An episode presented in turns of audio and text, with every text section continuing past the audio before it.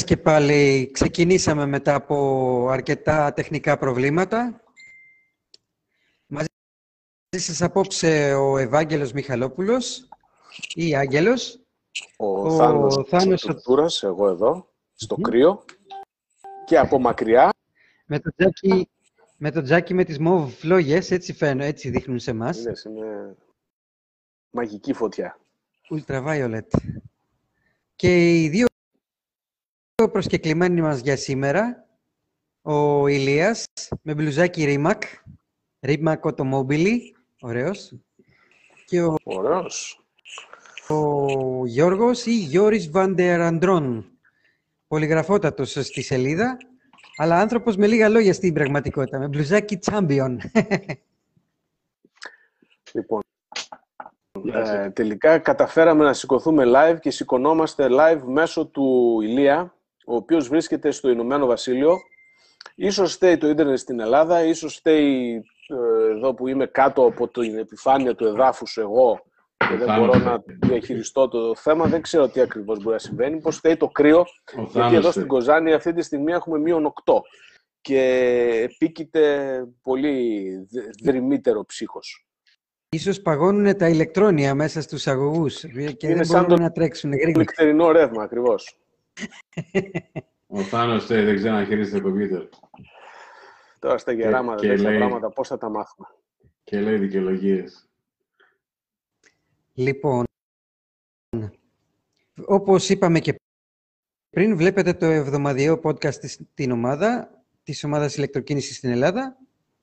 Ε, θέλω να μας κάνετε μια, η καλεσμένη μας, μια πρώτη παρουσίαση το, των εαυτών τους. Κάτσε λίγο, Άγγελε. Προτού οι καλεσμένοι κάνουν παρουσίαση του, εαυτού τους. ε, του εαυτού τους, των εαυτών τους, να κάνουμε μια, την κλασική, το κλασικό ε, εισαγωγικό πρίξιμο.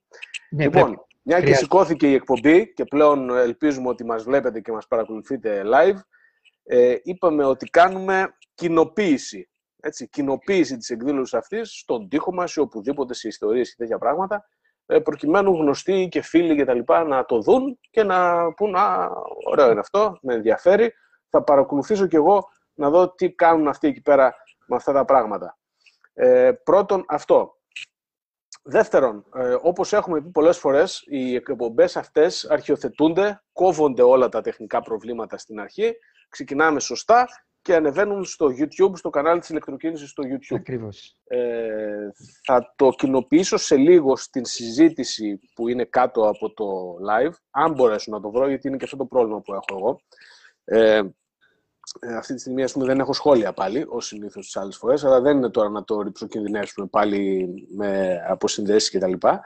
Ε, θα κοινοποιήσω και το σύνδεσμο του καναλιού στο Facebook, στο YouTube, προκειμένου να εγγραφούν όσο γίνεται περισσότεροι για να μπορούμε αυτά τα live να τα σηκώνουμε μέσω του YouTube. Γιατί αυτή είναι, αυτός είναι ο στόχος. Αλλά για κάποιο λόγο, όσο έχεις ε, μικρό αριθμό συνδρομητών, δεν σε αφήνει το YouTube να κάνεις τέτοια μαγικά. Ε, Επομένως, όποιος δεν έχει κάνει subscribe στο YouTube, μπαίνει και κάνει subscribe. Θα πρέπει να ανεβάσουμε, το έχουμε πει πολλές φορές, και ένα, ε, ένα θέμα, ένα, ένα αρθράκι και από την ομάδα της ηλεκτροκίνησης και από τη σελίδα της ηλεκτροκίνησης προς την ομάδα και ίσως να βάλουμε και κάποια πληρωμένη καταχώρηση, εκεί θα δούμε, για να κάνουν 4.500-5.000 μέλη έχουμε τώρα στο, στο group. Ε, θα μπορού, το M5 να έκανε ε, εγγραφή στε- στο YouTube, θα μπορούσαμε τώρα να προχωρήσουμε τελείως διαφορετικά. Δυστυχώς είναι, νομίζω, γύρω στα 100 άτομα, είναι πολύ μικρό το νούμερο. Επομένως, ε, αυτά τα δύο πραγματάκια, ε, δείτε τα λίγο, να δούμε πόσος κόσμος θα καταφέρουμε και σήμερα να μαζευτούμε παρά όλα, όλο αυτό το μπέρδεμα. Ωραία πήγα να το σηκώσω στην αρχή, έβαλα και μία εικόνα εκεί, να είναι όμορφα, να είναι καλά, αλλά τελικά την πατήσαμε. Δεν ξέρω ακριβώς τι φταίει, ε, τι, πώς θα μπορούσαμε να το δοκιμάσουμε αυτό υπό πραγματικές συνθήκες, να κάνουμε μία σχετική εξομοίωση. Προχωρούμε, δεν πτοούμαστε. Γιώργο, Ηλία, έχετε το λόγο. Πείτε μας τι γίνεται στο, στις χώρες που κινείστε και αναπνέετε. Ηλία, θες να ξεκινήσουμε από τα βόρεια. Οκ. Γεια σας και από μένα. Είμαι ο Ηλίας. Α, μένω στη, στη Σκωτία, στη Μεγάλη Βρετανία, στο Εδιμβούργο. Ε, είμαι ιδιοκτήτης ενός Tesla Model 3. Ε, είμαι εδώ περίπου 20 χρόνια. Δουλεύω στην πληροφορική. Και εδώ και 1,5 χρόνο έχω πάρει το, το Model 3, το οποίο το χρησιμοποιώ καθημερινά για τις μετακινήσεις μου, για ταξίδια, με την οικογένειά μου και οτιδήποτε άλλο χρησιμοποιούσα όλα τα προηγούμενα αυτοκίνητα που είχα. Για αρχή καλά είναι αυτά. Ε, Γιώργο, βλέπω έχεις ανεβάσει στο φάκελο του σενάριου κάποιες ε, εικόνες. Θα ήθελες κάτι από αυτά να κοινοποιήσω τώρα σε πλήρη οθόνη; Ε, ήθελα όπως πέρασα την ημέρα μου σήμερα. Άρχισε ακούμε. Ε, σήμερα έχω πάει για πατινάζ στα, στα Ολλανδικά κανάλια. Έχουν παγώσει εδώ και μια εβδομάδα όλα στην Ολλανδία. Παρεμπιπτόντως δεν βλέπω τι ανεβάζεις, βλέπω μόνο εσάς τους, τρι, τους τρεις. Μισό λεπτό λίγο να το ανεβάσω. Αφού το ξεκινάς έτσι και το έχεις χειριστεί, το ανεβάζουμε έτσι. Μισό λεπτό. Είμαστε εδώ. Ναι. Για πες μου. Το βλέπεις; Λοιπόν, όχι, βλέπω μόνο στους τρεις. Α, το βλέπω, ναι. Α, εδώ έχω βάλει τα... Ναι. Πώς λέγονται στα ελληνικά; Πα... Παραθύρα. Όχι, αυτά που κόβουν τον Παγοπέδιλα. πάγο, ρε, για να μπορέσει να... Α, τα Πέδιλα, πέδιλα. Ναι. Τα πέδιλα. παγοπέδιλα, ναι. Έχω βάλει τα παγοπέδιλα και είμαι έτοιμος να ξεκινήσω. Ε, λοιπόν, αυτό είναι ένα απλό, όχι ε, ούτε λιμνούλα δεν το λες. Είναι ένα, μια πλατιούλα που αντί για να έχει γρασίδι έχει νερό. Και έχει παγώσει τελείως και έχει βγει η γειτονιά και κάνει πατινάζ πάνω στο τέτοιο. Οι Ολλανδοί είναι πολύ πορωμένοι με το πατινάζ. Κάθε χρόνο ανυπομονούν να παγώσουν τα κανάλια. Είναι από τους πιο παλιούς ε, τρόπους μετακίνησης, γιατί δεν είχαν όλοι άλογα. Ε, τον παλιό καιρό δεν υπήρχαν τρένα, δεν υπήρχαν ε, αυτοκίνητα. Οπότε όταν ε, πάγωναν τα κανάλια ήταν η καλύτερη τους γιατί μπορούσαν να πάνε σε ένα διπλανό χωριό πολύ γρήγορα. Οι έμποροι με ένα έλκυθρο και με τα παγοπέδιλά τους να φέρουν προϊόντα σε μια καινούργια αγορά. Οπότε ήταν, ε, έχουν όλοι αυτόν τον ε, πυρετό όταν ε, πλησιάζει ο χειμώνας και έχουν μάλιστα ένα τεράστιο διαγωνισμό ε, με, μεταξύ εκα- 11 πόλεων, μια τεράστια διαδρομή που κρατάει ώρες και ε, αλλά νομίζω έχει να γίνει αυτό γύρω στα 20 χρόνια διότι ε, δεν παγώνουν πλέον τα κανάλια αρκετά για να γίνει αυτό, για να γίνει όλη αυτή η διαδρομή. Η τελευταία φορά που έκανα εγώ πατινάζ στα κανάλια της Ολλανδίας ήταν 9 χρόνια πριν. Ε, ενώ πριν από αυτό κάθε χρόνο πάγωναν. Ναι. Δηλαδή για όσους πιστεύουν ότι η υπερθέρμανση του πλανήτη είναι βλακίες, εδώ τι- το βλέπουμε πολύ έντονα. Ναι, όντως. Και ε, θα ήθελα κάτι να πω κι εγώ σε αυτό, αλλά συνέχισε με την παρουσίασή σου. Ποιος είναι ο φίλος μας εδώ; Ο Μπραμ, ο οποίος κα- κάνει πατινάζ από μικρός, όλοι οι Ολλανδοί, δηλαδή αν δείτε κάποιοι παιδάκια στο, στο background, ξεκινάνε με διπλά πέδιλα που μπαίνουν κάτω από τα παπούτσια τους, σαν ε, σανδάλια κάπως, Αχα. και πολύ γρήγορα μαθαίνουν με κανονικά τέτοια και περνάνε από δίπλα μου σφίνα. Εγώ ξέρεις τώρα χάριος, δεν έχω κάνει και πάρα πολλές φορές. Ε, σφίνα από δίπλα και κοντεύουν να σε σκοτώσουν. Παίζουν χόκι στο βάθος σε δύο ομάδες. Μάλιστα. Είναι πολύ ωραία. Πολύ ωραία περνάτε εκεί πέρα. Και τι άλλο έχουμε εδώ; Καμιά φωτογραφία το όχημά σου. Α, εδώ είναι στα τεχνικά. Α, μετά. έπρεπε να Θες να βάλω πάμε το- εδώ ή να γυρίσω πίσω; Όχι μα μου, το ξέχασα αυτό, περίμενε. Θα το βάλω μετά ότι θα μιλάει ο Ηλίας. εμένα.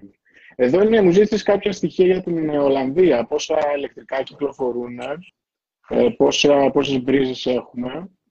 Ε, κάτσε να το ανοίξω κι εγώ γιατί είναι πολύ μικρό. Ναι, η υπο- ο υπόλοιπος κόσμος το βλέπει πιο μεγάλο. Σε εμάς τώρα είναι μόνο πολύ μικρό, Ναι, ναι. αλλά φαίνεται μεγάλο κανονικά. Λοιπόν, έχουμε κυκλοφορούν γύρω στα 300.000 ηλεκτρικά και υβριδικά αυτοκίνητα αυτή τη στιγμή στην Ολλανδία. Ε, το πιο δημοφιλές αυτοκίνητο το 2020, ή μάλλον 31 Δεκεμβρίου 2020 ήταν το Tesla. Ε, 38.000 ε, Tesla 3 κυκλοφορούν στην Ολλανδία. Ε, το Outlander ακολουθεί το Kona, το Tesla S και το Volvo V60. Ε, μόνο για τον Δεκέμβριο, οι μεγαλύτερες πωλήσεις έκανε το Volkswagen ID3 με 6.000 κομμάτια, το Kona 4400, το Model 3 σχεδόν 4 χιλιάρικα, ID4 2400 και ένα Volvo 1770. Ε, πουλήθηκαν... Ε, Μάλιστα. ε, τι είναι Το αυτό; χάρτη σου.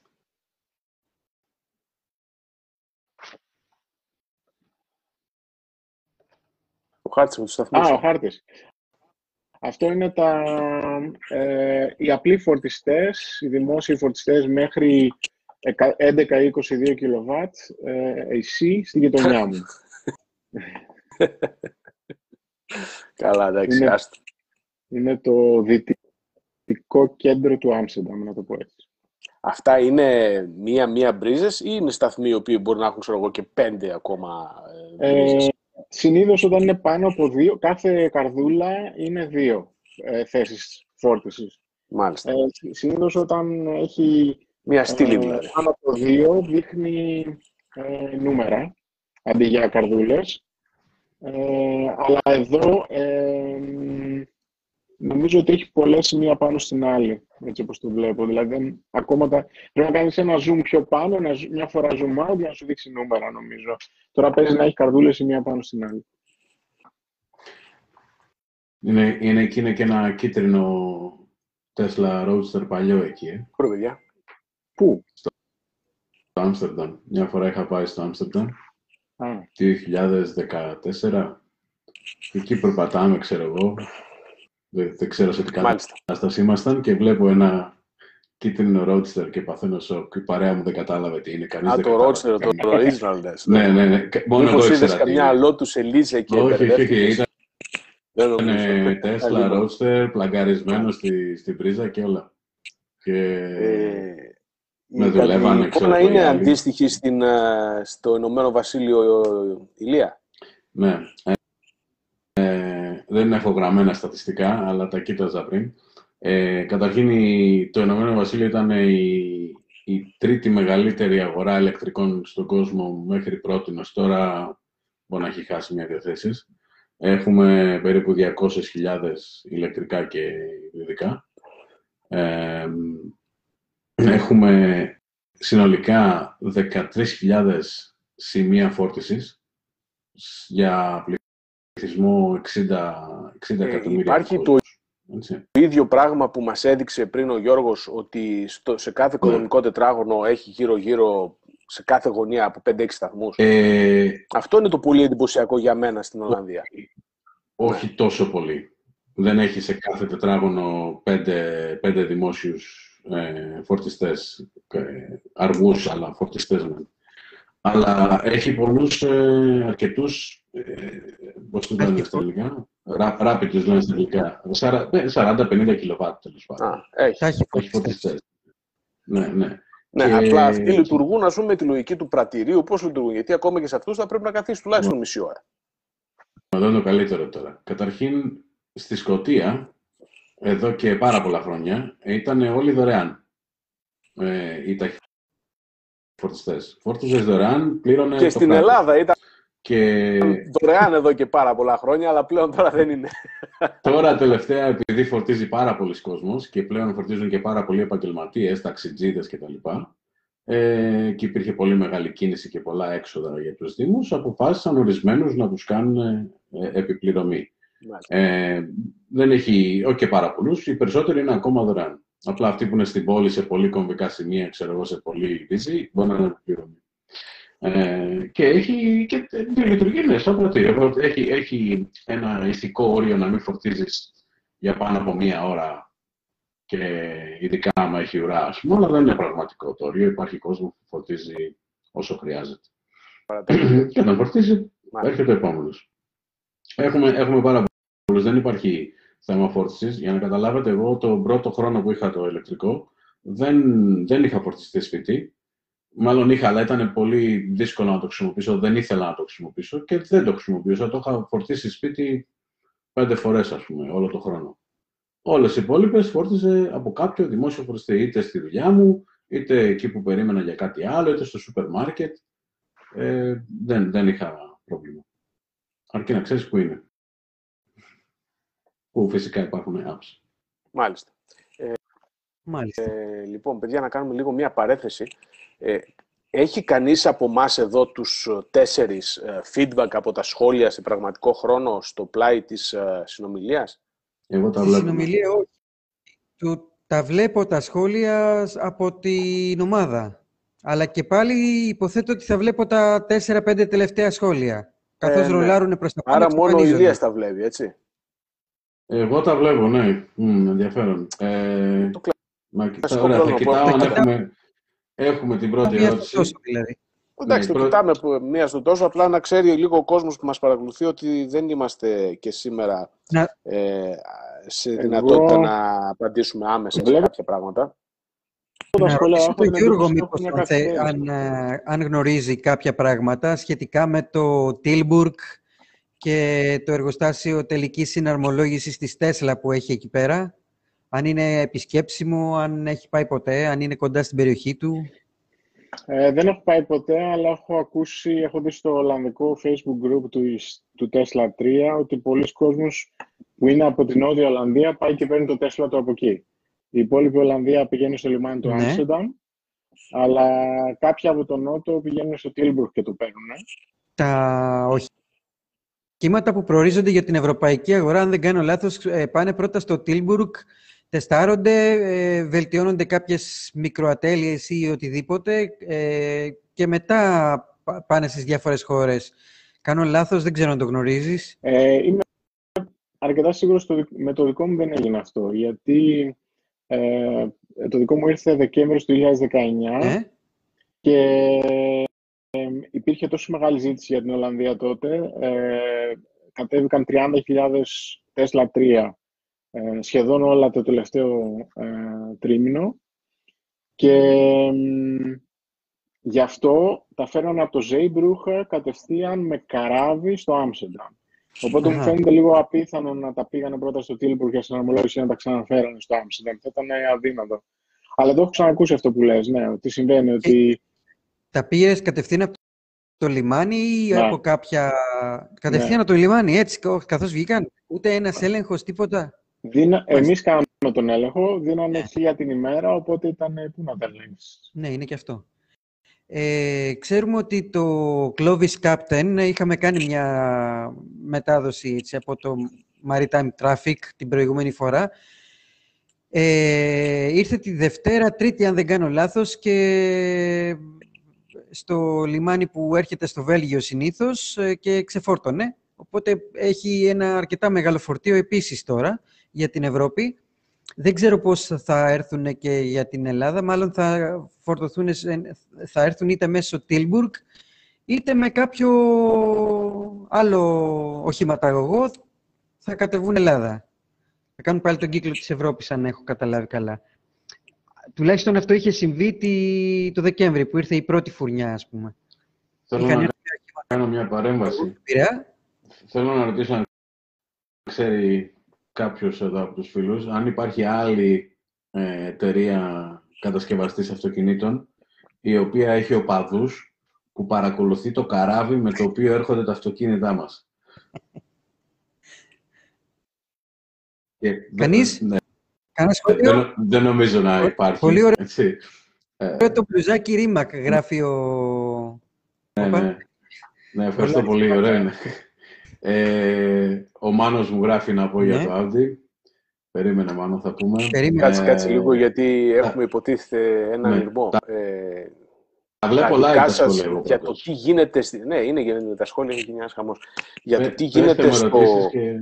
Και, κάτσε, βασικά, βέβαια αυτό ήταν στα εισαγωγικά, αλλά επειδή έγινε όλο αυτό το μπέρδεμα, ε, ο Χρήστος μου κάνει παρατήρηση ότι αυτό, είδες, μόλις το έδειξε, έπεσε. Δεν είναι Έπεσε. καθόλου σωστό. Συμφωνώ απολύτως. Θέλω να, ε, να απολογηθώ σε πραγματικό χρόνο. Ε, πάνω έχει αντλία θερμότητας, αλλά έχει και μωρά που κοιμούνται. Οπότε εγώ κατεβαίνω κάτω στον αποθηκευτικό χώρο, όπου υπάρχει ένα τζάκι παλιό, ανοιχτού τύπου, εστία ε, και με βιομάζα από το διπλανό ε, κτήμα. Είναι κλαδέματα, Α, εντάξει. είναι οικολογικό, αλλά παρόλα αυτά θα ήταν, έπρεπε να είναι τουλάχιστον ε, ενεργειακού τύπου κτλ. Κάποια στιγμή θα αναβαθμιστούμε, όπως θα αναβαθμίσουμε και το κανάλι και όλη αυτή την εκδήλωση. Ε, το είπα και το πρώτο live που σηκώθηκε. Αυτή τη στιγμή στην Κοζάνη έχει μείον 8, οπότε έχει ψοφόκριο εδώ κάτω. Γι' αυτό μετακόμισα σήμερα δίπλα στο τζάκι, προκειμένου να είναι λίγο πιο υποφερτή η κατάσταση. Αλλά η αναβάθμιση αυτή του χώρου ε, ελπίζουμε ότι θα συνοδευτεί και με την αναβάθμιση του, της πλατφόρμας, γιατί ένας φίλος μας είπε να σηκώνουμε το live στο YouTube. Ναι, αυτό θέλουμε να κάνουμε, αλλά προς το παρόν δεν γίνεται γιατί δεν υπάρχουν αρκετοί συνδρομητές. Πρέπει να υπάρξουν πολλοί συνδρομητές στο κανάλι της ηλεκτροκίνησης στο YouTube, προκειμένου να μπορέσουμε να, να αναβαθμίσουμε αυτή την ε, ιστορία. Ε, σχετικά με το θέμα εδώ, της, ε, να πούμε εδώ ότι της ηλεκτροκίνησης στην Ολλανδία και στην Αγγλία. Πες το, Άγγελ. Να πούμε εδώ ότι ο Θάνος μεταδίδει από το υπόγειο καταφύγιό του για τον COVID ή για, το, για οτιδήποτε, για πυρηνική καταστροφή, για οτιδήποτε, ναι, οπότε ναι. δεν είναι τόσο εύκολα και απλά τα πράγματα. Οι συνθήκες είναι λίγο αντίξωες. Αντίξωες, αλλά όμως προσπαθούμε πάντοτε να κάνουμε την πληροφόρηση να διαδίδουμε τέλος πάντων ό,τι νέα υπάρχουν. Ταυτόχρονα όμως οι συνθήκες για την ηλεκτροκίνηση στην Ελλάδα ε, είναι αρκετά ευνοϊκές αφού τρεις ακόμη φίλοι στην Κοζάνη συγκεκριμένα ε, αγόρασαν ηλεκτρικό αυτοκίνητο την προηγούμενη εβδομάδα. Ε, δεν ξέρω αν παρακολουθούν. Εγώ έκανα το καθήκον μου και τους προσκάλεσα στο live. Και επίσης ε, βγήκαν καινούργιοι, ξεφύτρωσαν καινούργιοι σταθμοί σε Αμίντεο, Πάτρα, Λάρισα και φυσικά στην Αττική διάφοροι σταθμοί ε, κάθε μέρα ε, ανοίγουν. Ε, όχι. Ε, σε Αμίντεο είναι της Blink, στη Λάρισα είναι επίσης της Blink, στην Πάτρα είναι της ε, CPM, η οποία είναι στο δίκτυο της Βίρτα. Ε, πλέον αυτή είναι τζάμπα. Έτσι, ε, της Blink δεν είναι δωρεάν, αλλά είναι δωρεάν της, ε, της, ε, της και του, της Βίρτα. Οπότε την επόμενη φορά που θα κατέβεις σε Ελλάδα, Γιώργο, θα μπορέσεις να φορτίσεις και στο Αμίντεο, θα μπορούσαμε να πάμε εκεί να πιούμε ένα τσιπουράκι ή οτιδήποτε. Θα έρθεις φέτος το καλοκαίρι ξανά στην Ελλάδα με το Model Free. Ναι, ναι. Ε, ε, έχουμε πρώτα να πάμε στην Παναγίτσα, να πιούμε ένα καφέ μετά τη λίμνη. Και να δοκιμάσουμε από τις, στην Ευώρα, να δοκιμάσουμε τις ε, καταπληκτικές βάφλες. Πρέπει οπωσδήποτε να πάμε ναι. στο Ευώρα, δεν το συζητάμε. Παρόλο που είναι επιπληρωμή. Βέβαια, αυτός ο σταθμός ε, το είχα συζητήσει και με την Blink και με τον ε, ιδιοκτήτη του, του καταστήματος. Ε, είναι ένα, ένα εστιατόριο το οποίο είναι στην κορυφή του βουνού, έτσι, είναι υψηλά. Εάν φτάσεις με το ηλεκτρικό σου αυτοκίνητο στην κορυφή του βουνού, ε, μάλλον αυτό που σε ενδιαφέρει λιγότερο είναι να φορτίσει εκεί πάνω, γιατί έχεις φορτίσει δυναμική ενέργεια, την οποία δυναμική ενέργεια όταν κατέβεις στο βουνό θα τη βάλεις στις μπαταρίες. Δεν ξέρω δηλαδή κατά πόσον είναι απαραίτητος ένας ε, σταθμός στην κορυφή του βουνού. Αλλά καλό είναι να υπάρχει, γιατί όχι. Βαρυτική αποθήκευση ενέργειας. Ακριβώς. Για, για ποιο μετά, για την παιδιά. Κανονικά θα έπρεπε να είναι κάτω πριν ανέβεις, έτσι. Εκείνο είναι το επικίνδυνο. Θα κάνω μετά live ένα demo ε, σχεδιασμός διαδρομής ε, από Θεσσαλονίκη προς Αθήνα, επειδή αναφέρθηκε σήμερα αυτό το θέμα ε, στο, στην ομάδα, ε, πώς οργανώνουμε μια τέτοια διαδρομή μέσω του Plaxier, το οποίο είναι η πλέον κατάλληλη ας πούμε, πλατφόρμα για αυτή τη δουλειά στην Ελλάδα αυτή τη στιγμή, επειδή έχει πάρα πολύ καλά ενημερωμένη βάση. Ε, βέβαια, δεν βάζει επιπλέον ε, ε, παράγοντες ε, όπως το A Better Route Planner, το οποίο βάζει μέχρι και την ταχύτητα του ανέμου, πόσα κιλά έξτρα κουβαλάς, πόσες αποσκευές κτλ. Αλλά το A Better Route Planner είναι λίγο δύσχριστο για μένα, δεν ξέρω γιατί. Το έχουν κάνει ε, με τέτοιο τρόπο ώστε να μπορείς να το χρησιμοποιείς ακόμα και από browser μέσα σε αυτοκίνητο ε, και έχει μια μυστήρια λογική και όταν βλέπεις, μπαίνεις σε μια τέτοια πλατφόρμα και δεν βλέπεις ε, σε πρώτο χρόνο πού είναι η σταθμή για να έχεις μια εικόνα, αυτό σου δημιουργεί έτσι κάποια, ε, κάποιο, κάποιο ενδιασμό, κάποια διστακτικότητα να το χρησιμοποιήσεις περαιτέρω. Αυτό που είπες πριν για το βουνό και το εστιατόριο και το σταθμό, τον πιθανόν σταθμό φόρτισης εκεί πέρα, είχε αναφέρει ένας φίλος στην ομάδα, ο οποίος έχει κάνει ταξίδια, ο οποίος έλεγε ότι αν το ύψωμα που θα περάσεις βρίσκεται κάπου στη μέση της διαδρομής, ε, μη σε απασχολεί. Δεν θα επηρεάσει πολύ την, ε, την αυτονομία, το γιατί όπως θα ανέβεις, άλλο τόσο θα την κατέβεις. Όταν βρίσκεται στον τελικό σου προορισμό πάλι, εκεί είναι πρέπει να σε απασχολήσει. Στον τελικό γιατί προορισμό θέλει προσοχή, ναι. Ναι, γιατί εκεί πέρα θα ανεβείς, αλλά μετά δεν θα ξαναπάρεις την, ε, την ενέργεια πίσω από το Regen. Αυτό το είχαμε συζητήσει και με τον Γιώργο αρκετές φορές, αλλά και με τον... Ε, πες το ρε, τον, Ολλανδό, τον, τον Ολλανδό, τον... Όχι, ε, πού είναι αυτός; Ε, τώρα, Βέλγο. Ε, το Βέλγο είναι στον Κουζάνι. Τον Ολλανδό. Ναι, ρε, εσύ. Πω, θα μας βλέπει τώρα και θα με αρχίσετε. Τέλος πάντων. Ε, ήταν ο σταθμός της Blink στη Βέρεια που μας είχε σώσει πολλές φορές. Και είχαμε καθίσει και είχαμε υπολογίσει ακριβώς πόσες κιλοβατόρες πρέπει να έχει στην μπαταρία, ανάλογα με το τι αυτοκίνητο έχει ο καθένας, για να καταφέρει από τη Βέρεια να φτάσει μέχρι τα διόδια προς Κοζάνη, που τα διόδια είναι το μέγιστο σε υψόμετρο σημείο. Έτσι. Επειδή μετά από εκεί πέρα κατεβαίνεις, είναι πολύ εύκολη η κατάσταση. Αλλά μέχρι να φτάσεις εκεί είναι, είναι thriller. Μάλιστα.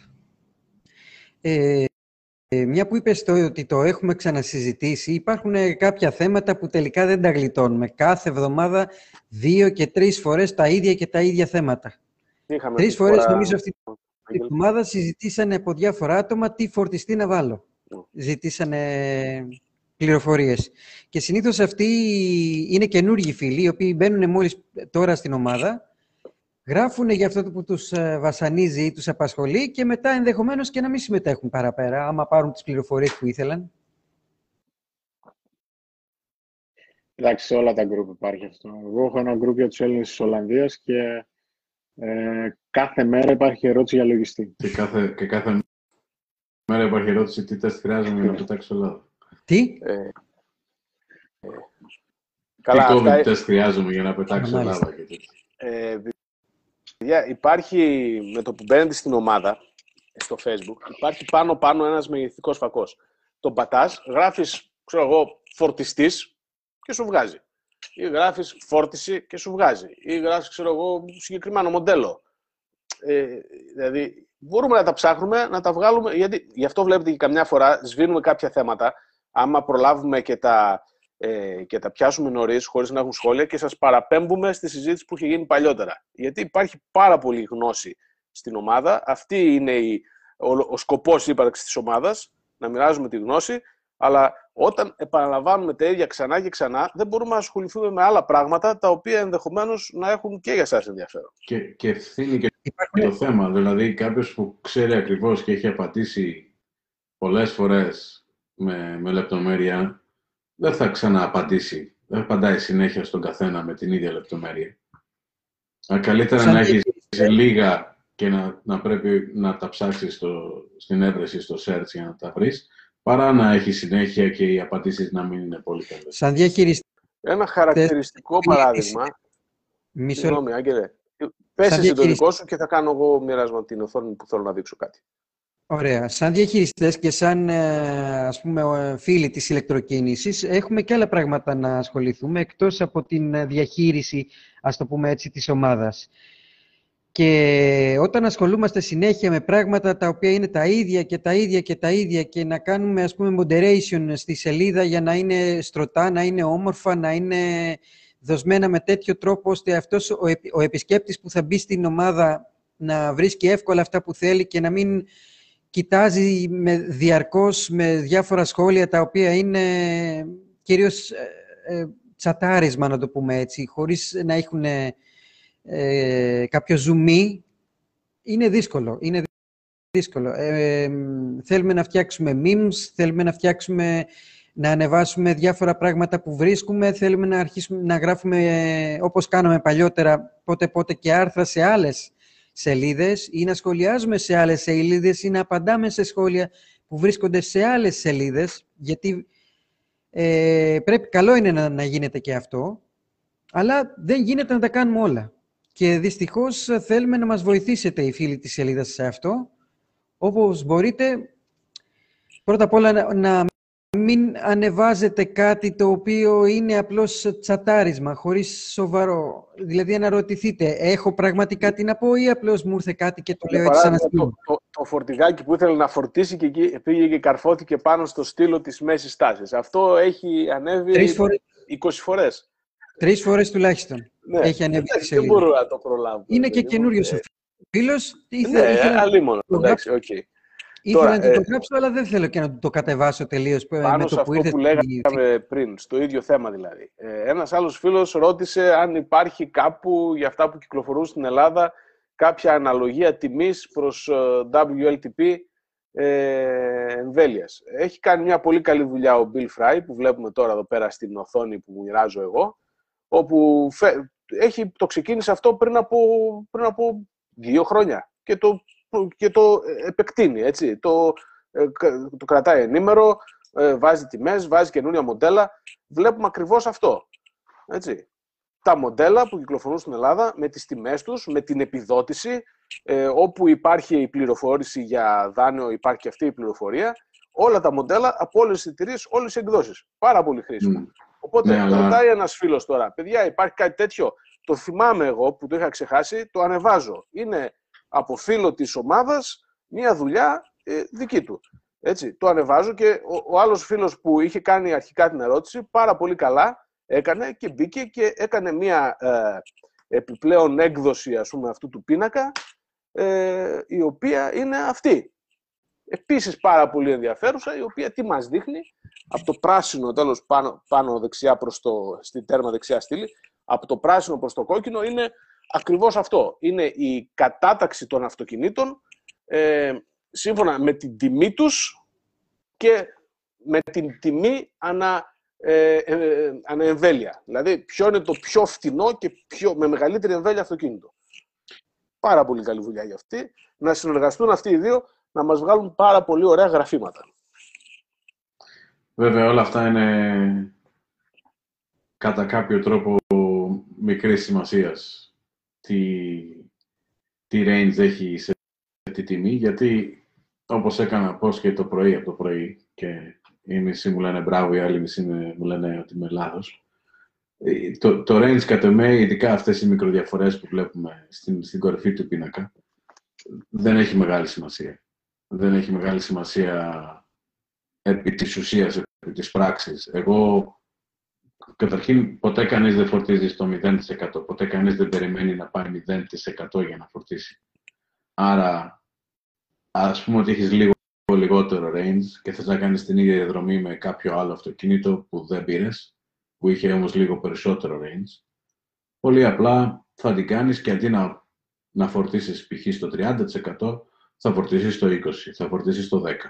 Τη διαδρομή θα την κάνεις. Στην Σωστό είναι αυτό που λες, Απλά αυτή τη στιγμή στην Ελλάδα, ακριβώς επειδή υπάρχει θέμα με, την, με τη φόρτιση στη διαδρομή, Γι' αυτό κάποιος φίλος θα μπει στη λογική να σκεφτεί: Α, να, θέλω να πάρω ηλεκτρικό ναι. αυτοκίνητο, έχω αυτό το range excited, υπάρχει το πρόβλημα της φόρτισης, θα ψάξω να βρω κάποιο με εμβέλεια, αλλά με ενδιαφέρει να είναι και φτηνό. Οπότε μπαίνει στη λογική ναι. και ζητάει αυτό το πράγμα που γι αυτό, ναι, γι' αυτό ακριβώς δεν μου αρέσει και το Excel. Γιατί του λέει το Excel ότι ναι, έχεις δίκιο με αυτή τη λογική και το range είναι σημαντικό και πρέπει να βρεις το αυτοκίνητο που θα έχει το περισσότερο range που μπορείς να αγοράσεις. Δεν είναι αυτό το σημαντικό. Το σημαντικό είναι να βρεις το αυτοκίνητο το οποίο σε πάει στις διαδρομές που, που, που κάνεις τυπικά και, και που σε πάει ας πούμε στο λιγότερο χρόνο. Δηλαδή ότι φορτίζει στο, στους φορτιστές που υπάρχουν ή που ξέρεις ότι θα υπάρξουν, φορτίζεις στη μικρότερη, στο μικρότερο χρόνο, ότι, ότι, ότι μπορείς να ξεκινήσεις ίσως με περισσότερο της 100, όχι με 80, μπορεί να ξεκινήσεις με 100% και, να, και δεν έχεις επηρεάσει την μπαταρία. Ε, είναι άλλα πράγματα που είναι πιο σημαντικά από το range. Συν το ότι, όπως είναι χωρισμένη η Ελλάδα, τι είναι, είναι πολλές πόλεις. Στη μέση μεταξύ τους δεν έχεις σχεδόν τίποτα. Δεν θες να πας μεταξύ πόλεων. Και, και, και έχει ορισμένους, όχι πάρα πολλούς, αυτοκινητόδρομους που, που τη συνδέουν. Άρα, άντε πες ότι θες να πας στην πρώτη πόλη, είναι 200 χιλιόμετρα, η επόμενη είναι 250. Άμα έχεις range 180, δεν την πιάνεις ούτε την πρώτη πόλη είναι τούτη και τη δεύτερη. Άμα έχεις range 220, πάλι δεν πιάνεις την δεύτερη. Που είναι 250. Λοιπόν, παιδιά, τώρα yeah. Ναι. όπως το περιγράφεις, είναι μια φανταστική πάσα για να κάνουμε ένα demo του Plugshare. Κάνω. Ε, τι λέτε; Ε, επιτρέπετε; Όπα, κάτσε γιατί θα πάρουμε φωτιά εδώ πέρα. Ε, λοιπόν, λοιπόν, παιδιά, θα μοιραστώ λίγο το, την οθόνη μου. Θα δείτε αυτή τη στιγμή σε full screen το plug share. Το βλέπουμε; Πολύ ωραία. Σαν να πύκνωσαν. Λοιπόν, αυτή εδώ είναι η Ελλάδα. Όπα, τι έγινε, παιδιά. Συγγνώμη. Ε, Πάμε για λίγο. Φοβερό πράγμα. Δεν μπορούμε να χρησιμοποιήσουμε τους υπολογιστές από μικρά παιδιά, ρε παιδί μου. Τέλος πάντων. Λοιπόν, Σαν να πύκνωσαν οι Πινέζε από την προηγούμενη φορά που κοίταζα. Ελλάδα, ναι. Συνεχώς πυκνώνει. Είναι οι σταθμοί φόρτισης που υπάρχουν στην Ελλάδα. Οι πορτοκαλί είναι οι ταχυφορτιστές, ή μάλλον οι DC φορτιστέ. Ε, και οι πράσινοι είναι όλοι οι υπόλοιποι. Από Σούκο Μπρίζα μέχρι, ε, πώς το λένε, μέχρι Type 2 και 22 κτλ. Λοιπόν, έχουμε τώρα το υποθετικό σενάριο στο οποίο θέλουμε να μετακινηθούμε από Θεσσαλονίκη προς Αθήνα. Τι κάνουμε, ανοίγουμε εδώ το μενού, πατάμε Plan a New Trip και αρχίζουμε, γράφουμε τώρα εδώ, Θεσσαλονίκη. Θεσσαλονίκη. Επιλέγουμε τη Θεσσαλονίκη. Destination. Αρχίζουμε, γράφουμε εδώ, Αθήνα. Επιλέγουμε την Αθήνα. Τσακ. Εμφανίζεται η διαδρομή. Κάτσε να κλείσω αυτό γιατί εμποδίζει. Λοιπόν, αυτή είναι η διαδρομή Θεσσαλονίκη προς Αθήνα. Εγώ έχω βάλει εδώ σαν αυτοκίνητό μου το Peugeot 208. Το E208. Μπορώ να επιλέξω διάφορα άλλα αυτοκίνητα, έτσι. Αλλά αυτή τη, σε αυτό το σενάριο έχω επιλέξει το συγκεκριμένο αυτοκίνητο. Περνάει μέσα αυτόματα το, την εμβέλεια, ε, μέγεθος μπαταρίας κτλ. Βλέπουμε λοιπόν τώρα εδώ ότι το Peugeot 208 έχει περίπου 350 ε, λέει, χιλιόμετρα ε, μέγιστη εμβέλεια. Ε, συμφωνούμε με αυτό; Είναι κοντά ή λέει κάποια βλακία εδώ πέρα η εφαρμογή; Κάπου εκεί νομίζω έχει. Μα παρακολουθείτε; Ναι. Λοιπόν. Ανοίξουμε το EV. Ναι, κάνε έναν έλεγχο. Λοιπόν, υποτίθεται λοιπόν ότι το E208, η συγκεκριμένη έκδοση που έχω περάσει εγώ στο πρόγραμμα, έχει 350 χιλιόμετρα. Βλέπω ότι εντός της εμβέλειας εδώ υπάρχει ένα πορτοκαλί. Πατάω πάνω στο πορτοκαλί που είναι το ΑΣΕΑ στην Αταλάντη. Αυτό με το που πατάμε και βάζουμε add to trip, εδώ, το προσθέτουμε στο ταξίδι μας δηλαδή, βλέπουμε ότι η απόσταση μεταξύ Θεσσαλονίκης και σε Αταλάντης είναι 362 χιλιόμετρα. Τι σημαίνει αυτό; Σημαίνει ότι δεν μας φτάνει να φτάσουμε μέχρι εκεί. Επομένως, με το συγκεκριμένο αυτοκίνητο πρέπει να φορτίσουμε κάπου, λιγότερο, κάπου νωρίτερα. Το σβήνουμε λοιπόν αυτό.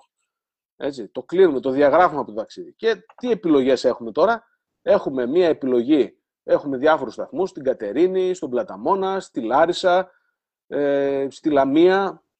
Ε, στη Λάρισα ε, αυτό είναι σε ένα πάρκινγκ. Πρέπει να πληρώσουμε και πάρκινγκ. Ε, μετά υπάρχει σε ένα ιδιωτικό κτέο ένα σταθμός εδώ βλέπουμε. Ε, είναι περίπου στο μέσο της διαδρομής μέχρι το ΣΕΑ Αταλάντη. Θα βόλευε, αλλά είναι λίγο ερημιά εκεί. Τι να παρασταματήσει. Βλέπουμε όμως εδώ στη Λαμία υπάρχουν δύο σταθμοί της Blink. Ο ένας είναι σε ένα ε, ε, πρατήριο δίπλα σε ένα πολύ καλό εστιατόριο και ο άλλος είναι στο κέντρο της πόλης. Α, λέμε, κάτσε να πατήσουμε εδώ. Το προσθέτουμε αυτό που είναι στο κέντρο της Λάρισας, της Λαμίας, στο ταξίδι και βλέπουμε ότι η απόσταση από τη Θεσσαλονίκη είναι 297 χιλιόμετρα. Έτσι. Δηλαδή είναι σχεδόν 300 χιλιόμετρα με ταχύτητα αυτοκινητοδρόμου. Έτσι, όταν λέμε ταχύτητα αυτοκινητοδρόμου, λέμε 110-120 κάπου εκεί θα ταξιδέψει κανείς με ένα ηλεκτρικό αυτοκίνητο. Επομένως, εκτιμούμε ότι μας αρκεί. Επομένως, το προσθέτουμε στο ταξίδι μας, το βλέπουμε εδώ πάνω δεξιά. Μετά τη Θεσσαλονίκη, δηλαδή, έχει προσθεθεί το Κιόσκις. Λέμε δηλαδή ότι θα σταματήσουμε στο Κιόσκις. Εννοείται ότι μετά θα σταματήσουμε και στην Αταλάντη, επειδή είναι ταχυφορτιστής. Προσθέτουμε και αυτό στην Αταλάντη και μετά, αφού έχουμε άλλα 73 χιλιόμετρα μέχρι την Αταλάντη και από την Αταλάντη μέχρι τον προορισμό μας στην Αθήνα είναι 144 χιλιόμετρα, θα φτάσουμε άνετα. Ποια είναι τώρα η λογική; Αφού έχουμε κάνει λοιπόν αυτό το, αυτό το προγραμματισμό, ξεκινάμε από Θεσσαλονίκη, σταματάμε στη Λαμία στο Κιόσκης, στη Λαμία, για πόση ώρα θα σταματήσουμε; Αυτός ο σταθμός, όντας πράσινο εικονίδιο, είναι 22 κιλοβάτ.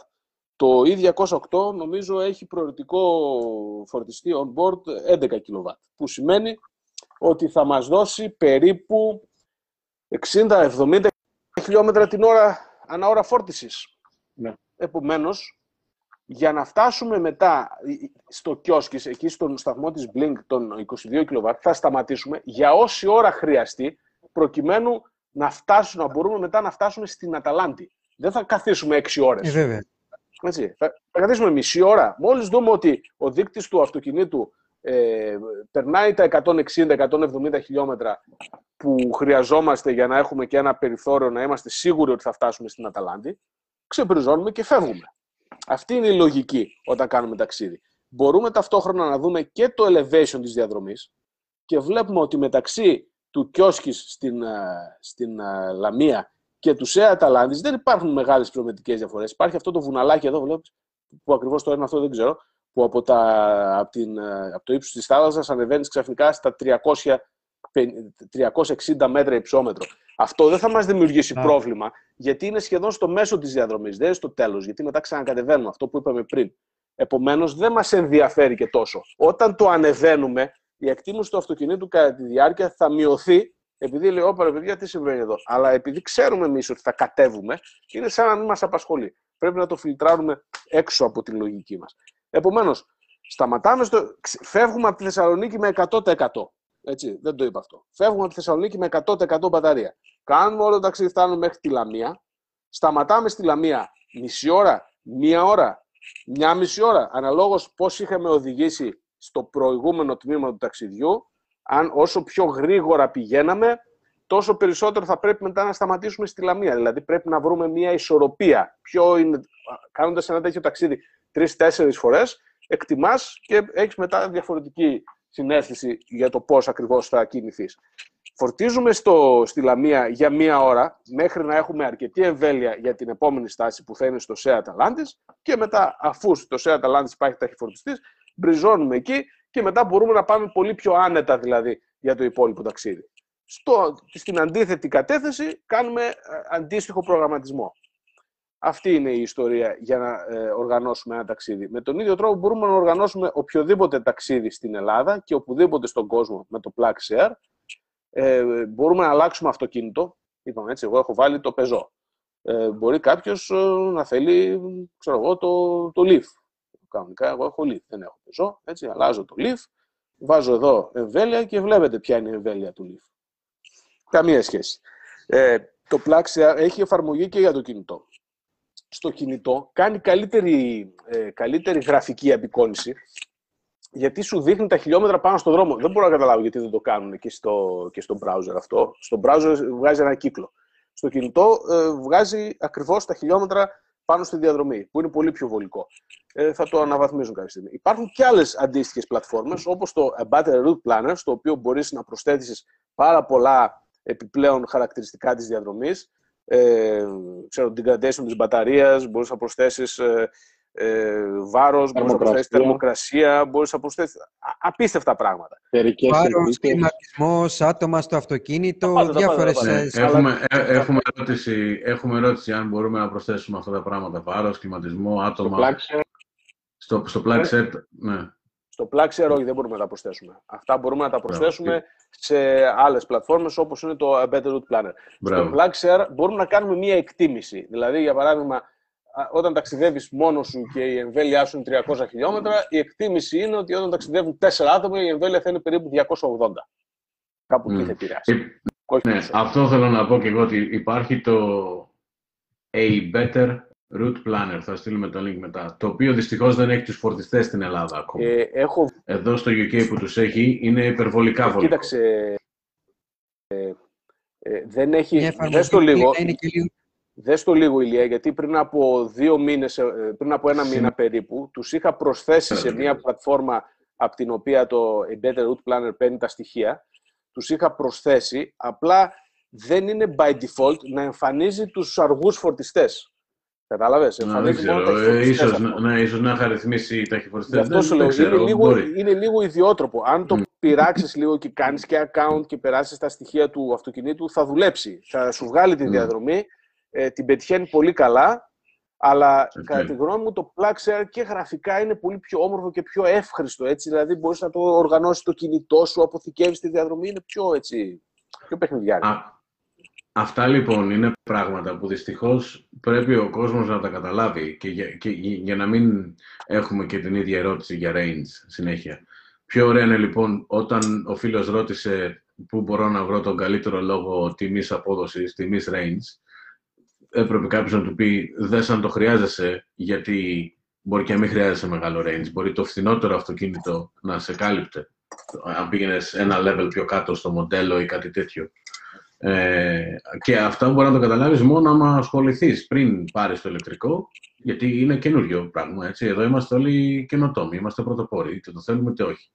Οπότε πρέπει να καταλάβει ο κόσμος τι σημαίνει να, να χρησιμοποιήσεις ηλεκτρικό καθη, καθημερινά και, και, και σε ποιες περιπτώσεις μπορεί να μην σου κάνει, αλλά όντως να το καταλάβεις με στοιχεία. Δηλαδή να πας στο Black Share και να δεις, να, άμα θα πάω στην ξαδέρφη μου εκεί, τότε δεν θα μου κάνει. Θα πρέπει να πάρω το κτέλ.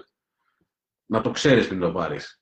Και, ή το κτέλ ή το θερμικό από το κουμπάρο, έτσι. Ναι, ή το θερμικό από το κουμπάρο. Ναι, από... ναι. Τέλος πάντων είναι να νοικιάσω. Αλλά... Είναι και αυτό το θέμα. Άμα αργήσεις πολύ, θα έχει ο κουμπάρος σου πρώτο Τέσλα, ακριβώς. και, και, και, και, και θα φορτίζει όλο αυτό το καιρό τσάμπα. Είναι Ενώ θέμα, εσύ θα πληρώνεις είναι, ακόμα. Είναι και θέμα λίγο ψυχολογίας. Έχεις ε, μια συγκεκριμένη ψυχολογία σε σχέση με το δικό σου όχημα, το θερμικό ας το πούμε έτσι, και ξαφνικά καλείσαι να σκεφτείς λίγα περισσότερα πράγματα. Όχι ότι είναι κανένα τρομερό πράγμα. Είναι δύσκολο το να γνωρίζεις το μονοπάτι, αλλά λίγο πιο εύκολο ίσως να το ακολουθείς το μονοπάτι όταν έχεις πάρει ήδη κάποιο τέτοιο όχημα και ξέρεις τις δυνατότητές του και ξέρεις να προγραμματίσεις το ταξίδι σου εσύ, δεν είναι τόσο δύσκολο. Δεν μας μιλάς καθόλου και μου κάνει εντύπωση γιατί δεν είσαι πολύ σκληροπυρηνικός χρήστης Τέσλα. Ε, εσύ από ό,τι έχω καταλάβει το πήρες μόνο και μόνο επειδή συνέφερε ε, φορολογικά και επειδή με, τη δουλειά και τα λοιπά βόλευες, έτσι δεν είναι; Ε, σου έχω στείλει δύο φωτογραφίες, το παλιό μαμάξι και το τωρινό παρεμπιπτόντως. Εγώ ξεκίνησα. Να, εδώ για έχει γεμίσει ο τόπος, δηλαδή. Τώρα τι να πρώτο ανεβάσω, ρε φίλε. Όσο... Εδώ κοίτα τι γίνεται. Όσο βλέπεις, θέλω να απαντήσω σε ένα φίλο που ρώτησε, μάλλον είπε στα comments. Λέει, άμα έχεις ηλεκτρικό ταξί, πώς θα πεις στον πελάτη ότι πρέπει να σταματήσει μισή ώρα για να φορτίσεις ε, και δεν θα το δεχτεί ο πελάτης. Ναι, αλλά άμα έχεις ηλεκτρικό ταξί και πας στη Θεσσαλονίκη, το κόστος σου είναι τρει-τέσσερι φορές μικρότερο. Άρα μπορεί το πελάτη να του κάνεις έκπτωση άμα περιμένει μισή ώρα να φορτίσεις αν ε, έχεις ηλεκτρικό ταξί και θες να πας στη Θεσσαλονίκη ε, και δεν ε, υπάρχουν ταχυφορτιστέ, οπότε θα πρέπει να σταματήσεις τόσο πολύ, η γνώμη μου είναι καλύτερα να δώσεις την κούρσα σε κάποιο συνάδελφο. Και αυτό παίζει, ναι. Μπορεί και να μην, να, να μην τα θέλουμε όλα. Ναι. Δεν ξέρω πόσα ταξί πάνε Θεσσαλονίκη τακτικά έτσι, δηλαδή μπαίνει ένας πελάτης άσχετος και άμα πάει στη Θεσσαλονίκη και άλλος λέει ναι. Πάμε. Γιώργο, πού την έχεις Δεν νομίζω να είναι και πολλά. ανεβάσει τη φωτογραφία ε, που θέλεις να δούμε. Το μοιράζω εγώ τώρα, Α. Άγγελε, και ο Γιώργος σχολιάζει. OK. Okay. Λοιπόν, αυτό είναι το προηγούμενο το αυτοκίνητο. Αυτό είναι το πρώτο μου αυτοκίνητο. Λοιπόν, πώς ξεκίνησε αυτό. Ε, όταν έπιασα δουλειά στην εταιρεία που δουλεύω τώρα, ε, είμαι σύμβουλος ε, σε θέματα τεχνολογίας. Ε, είχα, ας πούμε, δύο πελάτες την ημέρα, πρέπει να είμαι σε δύο διαφορετικά μέρη και μπορεί και το, στο τέλος της ημέρας να πρέπει να πάει στο γραφείο για κάποιο event που είχαμε. Οπότε να είμαι σε τρία μέρη μέσα στην ημέρα. Αυτό δεν μπορείς να το κάνεις ούτε καν στην Ολλανδία με τη συγκοινωνία, είναι μπελάς τέλο πάντων. Οπότε αποφάσισα να κάνω leasing ένα αμάξι μέσω της εταιρείας. Αλλά μένω στο κέντρο του Άμστερνταμ, όπου αν θέλεις να παρκάρεις μπροστά από το σπίτι σου στον δρόμο και να μην πληρώνεις με την ώρα, ε, γιατί είναι 7,5 ευρώ την ώρα το πάρκινγκ στο, στο κέντρο του Άμστερνταμ. Ε, πρέπει να έχεις άδεια από το Δήμο.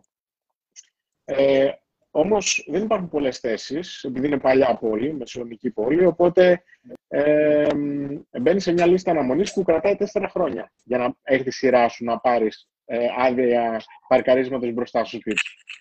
Ε, Εκτός, έψαξα το, τους νόμους και τους κανόνες, εκτός αν έχεις ηλεκτρικό αμάξι, τότε την παίρνεις κατευθείαν.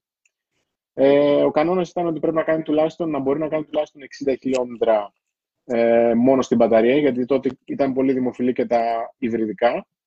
Οπότε έψαξα ποιο είναι το πιο συμφέρον αμάξι που κάνει 60 χιλιόμετρα τουλάχιστον και ήταν το BMW i3. Ε, δεν έκανα... Πήρες την απεικόση ηλεκτρική έκδοση; Ε, όχι, έβαλα range extender γιατί ήταν, ε, δεν ήξερα τότε. Όπως βλέπω και πολλοί τώρα μέσα στην, ε, στο ελληνικό ας πούμε, group που αγχώνονται πάρα πολύ με το αν θα τους φτάσει η μπαταρία, πώς είναι το range, ένα το άλλο. Ε, λέω ας βάλω και το range extender, αλλά ε, είχα αποσχεδίσει τον εαυτό μου, θα το χρησιμοποιώ μόνο σε περίπτωση που κοντεύω να μείνω κάπου. Ε, δεν θα τσιγκουνευτώ και όντως το έκανα τέσσερα χρόνια.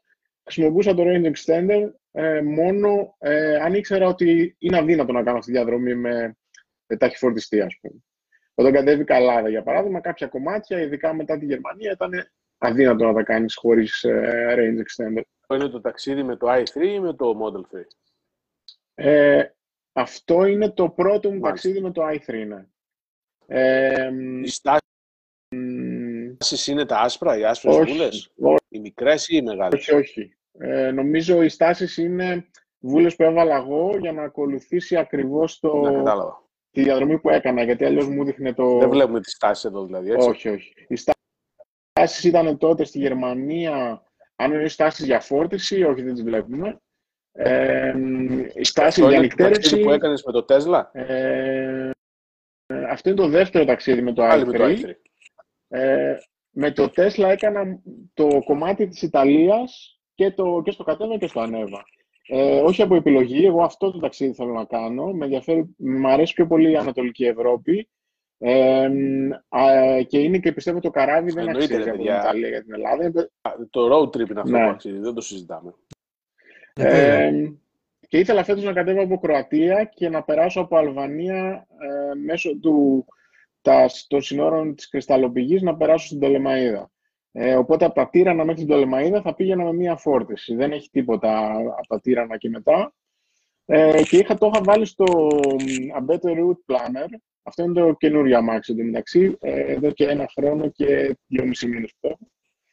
Ε, μ, A Better Route Planner δεν έχει κανένα φορτιστή, αλλά πάλι σου λέει ότι θα ξοδέψεις τόσο μπαταρία, βλέπεις στο ύψος που είναι επικίνδυνο, που φτάνεις ας πούμε, σε κορυφή, που κατεβαίνεις και βλέπεις όντως ότι η μπαταρία στο κατέβα φορτίζει αντί να, να πέφτει, το, το, το, status, πώς λέγεται, το SOC, State of Charge.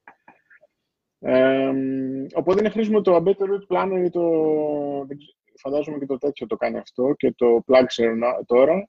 Ε, και, και εκεί που δεν υπάρχουν φορτιστές. Βλέπεις να μου φτάσει η μπαταρία, με πόσο θα φτάσω στον, Το προορισμό, Plugshare στον για- προορισμό μου; για τις ε, περιοχές τις δικές μας που υπάρχουν ε, οι φορτιστές που προσθέτουμε εμείς ε, και κάνουμε ό,τι μπορούμε για να τους προσθέσουμε και να κρατήσουμε όσο γίνεται πιο ενημερωμένη την πλατφόρμα κτλ. Ε, είναι πολύ καλό. Δηλαδή για Ελλάδα, Βαλκάνια, Τουρκίες και τέτοια είναι, είναι πανάκια το, Με το ποια- Plugshare. Αλλιώς πρέπει να δουλεύεις ποια όλες τις έκδοση- εφαρμογές όλων των, ε, των ε, παρόχων. Με ποια έκδοση μπαταρίας είχε το i3? Με την πρώτη έκδοση, δηλαδή είχε 100 με 150 χιλιόμετρα Μάλιστα. range. Ε, μέσα στην πόλη 150 χιλιόμετρα. Ε, μ, όταν κατέβαινα Ελλάδα, ε, το έχω κάνει και 150 χιλιόμετρα. Δηλαδή, εφόσον δεν φοβάσαι και να μην μείνεις στο range extender, ε, δοκιμάζεις τα όρια του. Πήγαινα με 90 βέβαια σε κάποια σημεία για να το κάνω αυτό. Ε, μ, αλλά ξέρεις, όταν κάνεις road trip και δεν, σε, δεν έχεις κάποιο άγχος, ε, ξέρεις ότι θα πας στην Ελλάδα σε τρεις μέρες, σε τέσσερις μέρες. Ε, κάθεσαι, ξέρω εγώ, στη δεξιά λωρίδα, σιγά σιγά, το βάζεις στο cruise control και χαζεύεις, ρε παιδί μου. Είναι, είναι μια, ένα άλλο είδους οδήγηση. Ε, μ, και ναι, τέσσερα χρόνια λοιπόν, μέσα στην Ολλανδία δεν χρειάστηκε ποτέ να χρησιμοποιήσω range extender γιατί οι αποστάσεις είναι μικρές, 100 χιλιόμετρα είσαι στα σύνορα με τη Γερμανία, ας πούμε. Ε, ταχυφορτιστή είχε 50 κιλοβάτ. Ε, μου έφτανε συνήθως, δηλαδή μου λείπαν 5-10 χιλιόμετρα για να φτάσω στον προορισμό μου. Καθόμουν 5 λεπτά στον ταχυφορτιστή και μετά έφευγα. Δηλαδή ε, αυτό το άγχος ότι πρέπει όλη την ώρα να έχω 100% γεμάτη μπαταρία μου πέρασε μέσα σε λίγους μήνες, ας πούμε. Και όταν τελείωσε το, το leasing, ε, ήμουνα σε, στο δίλημα θα πάρω την τρίτη έκδοση του i3 ή θα, το, ή θα πάρω Tesla. Αυτό ήθελα να πω να, να σε διακόψω και να πω ότι το i3 ε, συνολικά έχει βελτιωθεί τρεις φορές. Έχει αλλάξει μπαταρία δηλαδή, όχι έχει αλλάξει μπαταρία, έχει το εργοστάσιο το έβγαλε στην αρχή με, με την μπαταρία τη δικιά σου που μας είπες, 150 χιλιόμετρα, Το πολύ. περίπου. 100 Ναι. συνήθως θα έλεγα. Το καλοκαίρι, 100, χι- το χειμώνα 100 χιλιόμετρα. Ωραία, στην αρχή με 100 χιλιόμετρα, αργότερα έβγαλε την, με, μια ακόμα μεγαλύτερη μπαταρία, αλλά στο ίδιο μέγεθος, που σημαίνει ότι σιγά σιγά οι μπαταρίες βελτιώθηκαν, αλλά και ο τρόπος που το i3 τις χρησιμοποιεί βελτιώθηκε. Ε, και μετά ακόμα περισσότερο, πιο πρόσφατα. Ναι, ήταν μια μπαταρία που ήταν 50% μεγαλύτερη από τη δική μου και μια διπλάσια από, Από τη ό,τι δική έχω- μου. Ναι. Το καταλάβει, Γιώργο, το i3 σου λείπει. Ναι, ήταν. Είναι μπιχλιμπίδι το i3. Είναι πολύ παιχνιδιάρικο αμάξι. Για όσους έχουν οδηγήσει BMW, καταλαβαίνουν τι εννοώ. Ε, το Tesla 3 έχει είναι γκατζετάκι, δηλαδή έχει πολλά ωραία φιουτουριστικά πράγματα, δεν πάει μόνο του, ε, ε, μπορείς να το καλέσεις και να έρθει, ε, είναι, είναι πολύ ωραία πράγματα έχει, αλλά είναι ένα μεγάλο απλό αμάξι, ε, το οποίο εγώ συνήθως είμαι μόνος μου στο αμάξι, δεν χρειάζομαι τόσο μεγάλο αμάξι να πω την αλήθεια. Ε, λίγο πολύ για την μπαταρία το πήρε, για τη μεγάλη μπαταρία και για το δίκτυο φόρτισης, γιατί με το Tesla δεν, η διαφορά με το i3 είναι ότι δεν χρειάζεται να σχεδιάζω τα ταξίδια μου. Στέλνω με το κινητό τη διεύθυνση που θέλω να πάω και με το μπαίνω στο αμάξι έχει ανάψει το navigator και έχει υπολογίσει που πρέπει να σταματήσω και για πόση ώρα και δεν χρειάζεται να σκέφτεσαι. Αυτό που κάνει, ναι, είναι και σε πολύ καλή τιμή. Δηλαδή, το supercharging στην Ολλανδία έχει από 21 λεπτά την κιλοβατόρα, 21 έως 25 λεπτά την κιλοβατόρα, ανάλογα σε ποιο σταθμό θα σταματήσεις. Και άμα φορτίσω εδώ μες στην πόλη σε έναν πιο αργό φορτιστή, 11 ή 20 διάρρη, έχει 34 λεπτά το, την κιλοβατόρα. Δηλαδή είναι, η τιμή είναι πάρα πολύ καλή. Είναι άνεση, είναι άνεση στο Tesla 3, ναι. Εγώ πιστεύω ότι αν βγάλει η Tesla μικρότερο Tesla, ε, το επόμενο μου θα είναι το μικρότερο. Δηλαδή δεν χρειάζομαι τόσο καλό αμάξι, το, σαν το Tesla 3. Και ε, στους συναδέλφους μου είδα ότι όσοι είχαν Tesla S, με το που βγήκε το Tesla 3, γυρίσανε σε Tesla 3. Ε, και άμα δεις οι πωλήσεις του Tesla S στην Ολλανδία, έχουν πέσει κατακόρυφα. Ό, όλοι παίρνουν Tesla 3. Γενικά στις ευρωπαϊκές πόλεις είναι ίσως καλύτερα τα μικρότερου όγκου αυτοκίνητα, γιατί όσο να είναι έχουμε και μικρότερους δρόμους σε σχέση με, με την Αμερική και τους ναι. επαρχιακούς ναι. δρόμους που είναι τεράστια. Το παρκάρισμα είναι πρόβλημα. Ναι, έχουμε ναι. το θέμα με, τις, με το παρκάρισμα στις μεγάλες πόλεις ειδικά. Ε, Τώρα που γύρισα, Κάτι που ήθελα ένα σημείο που, μπορούσα να παρκάρω, που δεν μπορούσα να παρκάρω επειδή το Tesla είναι πιο φαρδί από τα συνηθισμένα μάξι. Κάτι άλλο που ήθελα να σε ρωτήσω είναι ότι διαβάζω πολλά σχόλια για, για το i3 από άνθρωπους που το βλέπουν στις φωτογραφίες, αλλά μάλλον δεν το έχουν δει ποτέ από κοντά. Γιατί γράφουν ότι είναι πολύ μικρό, ότι είναι στην ουσία ένα αυτοκίνητο πόλης που εμφανισιακά μοιάζει λίγο με SUV, ότι είναι κουβάς και διάφορα τέτοια πράγματα. Εγώ που το έχω δει από κοντά, ε, που έχω πάει και βόλτα σαν, σαν επιβάτης σε test ride, έχω ανοίξει τις πόρτες του, το έχω φωτογραφίσει, νομίζω ότι είναι ένα κανονικό αυτοκίνητο. Δεν είναι μικρό, δεν το λες μικρό, δεν είναι κουβάς με, με καμία... Αλλά για πες μου εσύ πώς το βλέπεις. Ε, σε σχέση με... Ε, από μέσα, όποιος έχει μπει ε, και ήταν καταρχήν αρκετά άνετο και όποιος έχει μπει μέσα μου λέει «Α, είναι μεγαλύτερο από ό,τι φαίνεται, ξέρω εγώ». Ε, ε, τα πίσω καθίσματα είναι, δεν είναι πολύ άνετα, είναι σκληρά, είναι, δεν είναι για μεγάλο ταξίδι. Ε, αλλά δεν είναι, αλλά έχει χώρο με τα, ε, με τα δεν είναι όμως μια χαρά. Νομίζω ότι... Για οικογένεια, ρε παιδί μου, αυτό το κατάλαβες. Γιατί δεν έχει και αποθηκευτικό ναι. χώρο. Δηλαδή, ο αποθηκευτικός χώρος είναι πολύ μικρός. Τέσσερις θέσεις στην ουσία. Οπότε, αν είναι, είναι μια άλλη κατηγορία αυτοκίνητο. Ναι. Είναι, είναι και αυτό. Τέσσερις θέσεις, όχι πέντε. Ναι. Και αποθηκευτικός χώρο ελάχιστος. Δηλαδή, μόνο με δύο άτομα μπορείς να πας ταξίδι. Με τρία άτομα ε, δυσκολεύεστε με τις ε, αποσκευές σας ήδη. Τέσσερα είναι αδύνατο. Ενώ το Tesla 3 έχει τεράστιο αποθηκευτικό χώρο. Και νομίζω ότι και τα δύο αυτοκίνητα είναι αναγνωρίσιμα πλέον, έτσι. Δηλαδή ε, καταλαβαίνουν ότι οδηγείς κάτι ξεχωριστό, κάτι ιδιαίτερο, ακόμα και ανθρώποι που ίσως να μην γνωρίζουν ότι αυτά είναι ηλεκτρικά. Ε; Κάνω το, Tesla, το Tesla 3 εδώ στην Ολλανδία ούτε καν το παρατηρούν. Ίσως γιατί κυκλοφορούν 38.000 Tesla 3, τα έχουν συνηθίσει. Το design είναι και λίγο ναι. ένα σεντάν. Ένα σεντάν, ναι.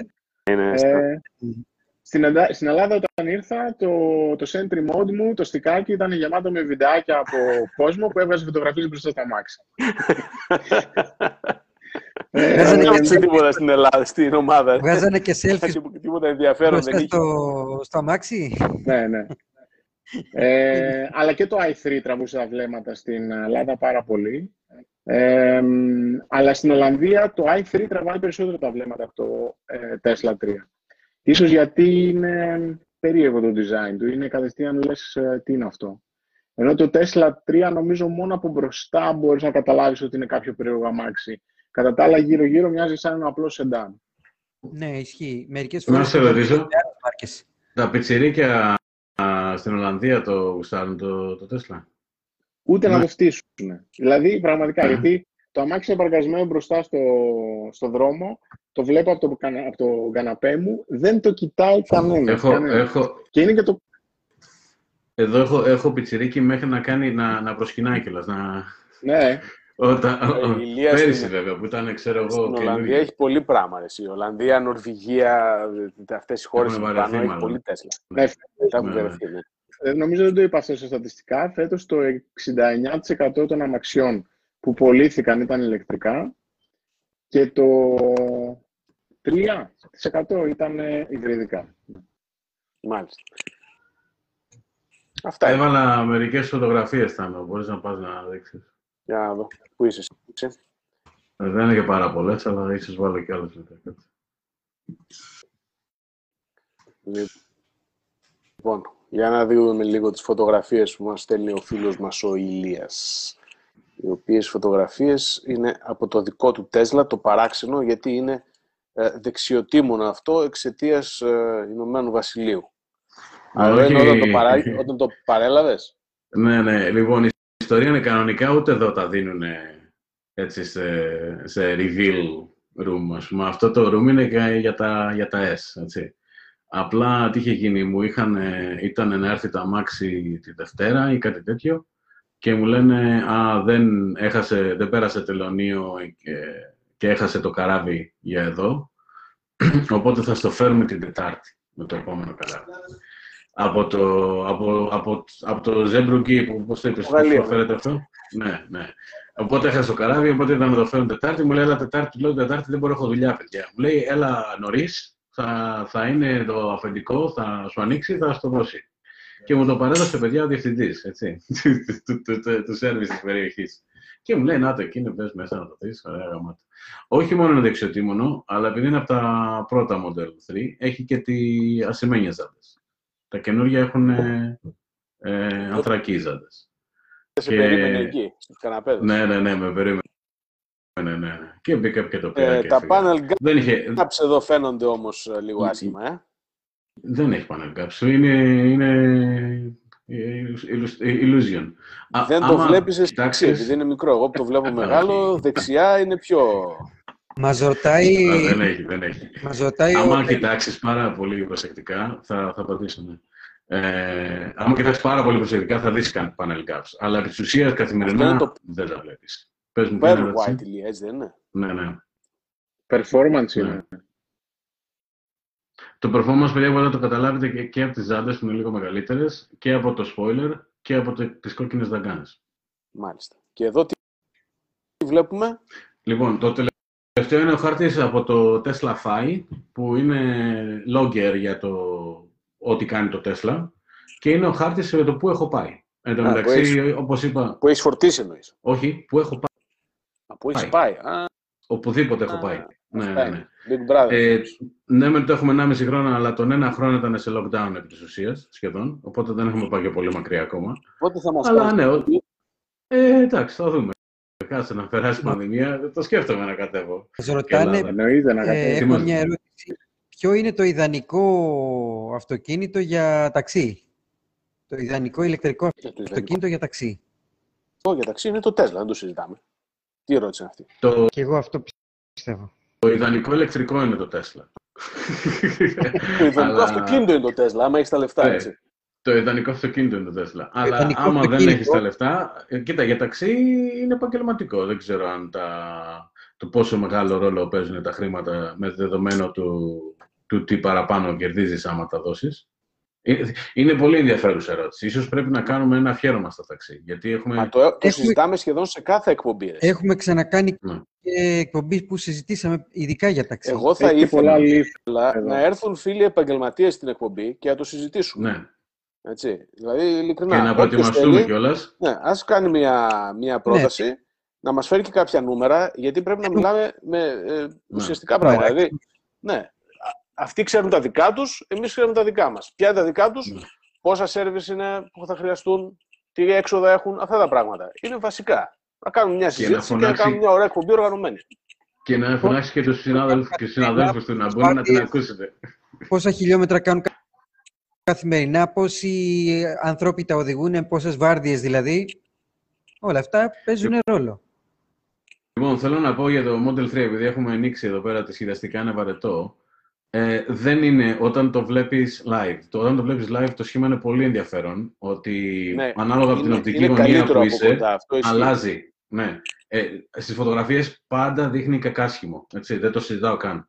Αλλά live δεν είναι τόσο χάλια ή θα έλεγα ότι είναι πολύ ενδιαφέρον. Ειδικά άμα το κοιτάς από κοντά και μπροστά του. Από μπροστά του και κοντά προς τα κάτω δηλαδή να κοιτάς, είναι πάρα πολύ ωραίο.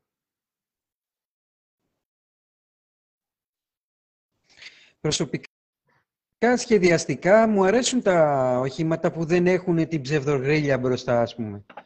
Ε, πολλοί σχεδιαστές στην αρχή ε, ε, ακολούθησαν δύο δρόμους. Ναι. Ε, άλλα αυτοκίνητα τα σχεδιάζανε ε, τα ηλεκτρικά χωρίς την ψευδογρίλια, που έτσι κι αλλιώς δεν χρειάζεται, γιατί δεν έχεις από πίσω έναν α, κινητήρα θερμάστρα που να χρειάζεται είσοδο αέρα για να κάνει την καύση του σωστά, για να, θερ- για να ψυχρανθεί, ας το πούμε έτσι. Έχεις ένα αυτοκίνητο που δεν χρειάζεται αυτό το. Οπότε και ο σχεδιαστής μπορεί να του δώσει ό,τι σχήμα θέλει, όπως, όπως το θέλει.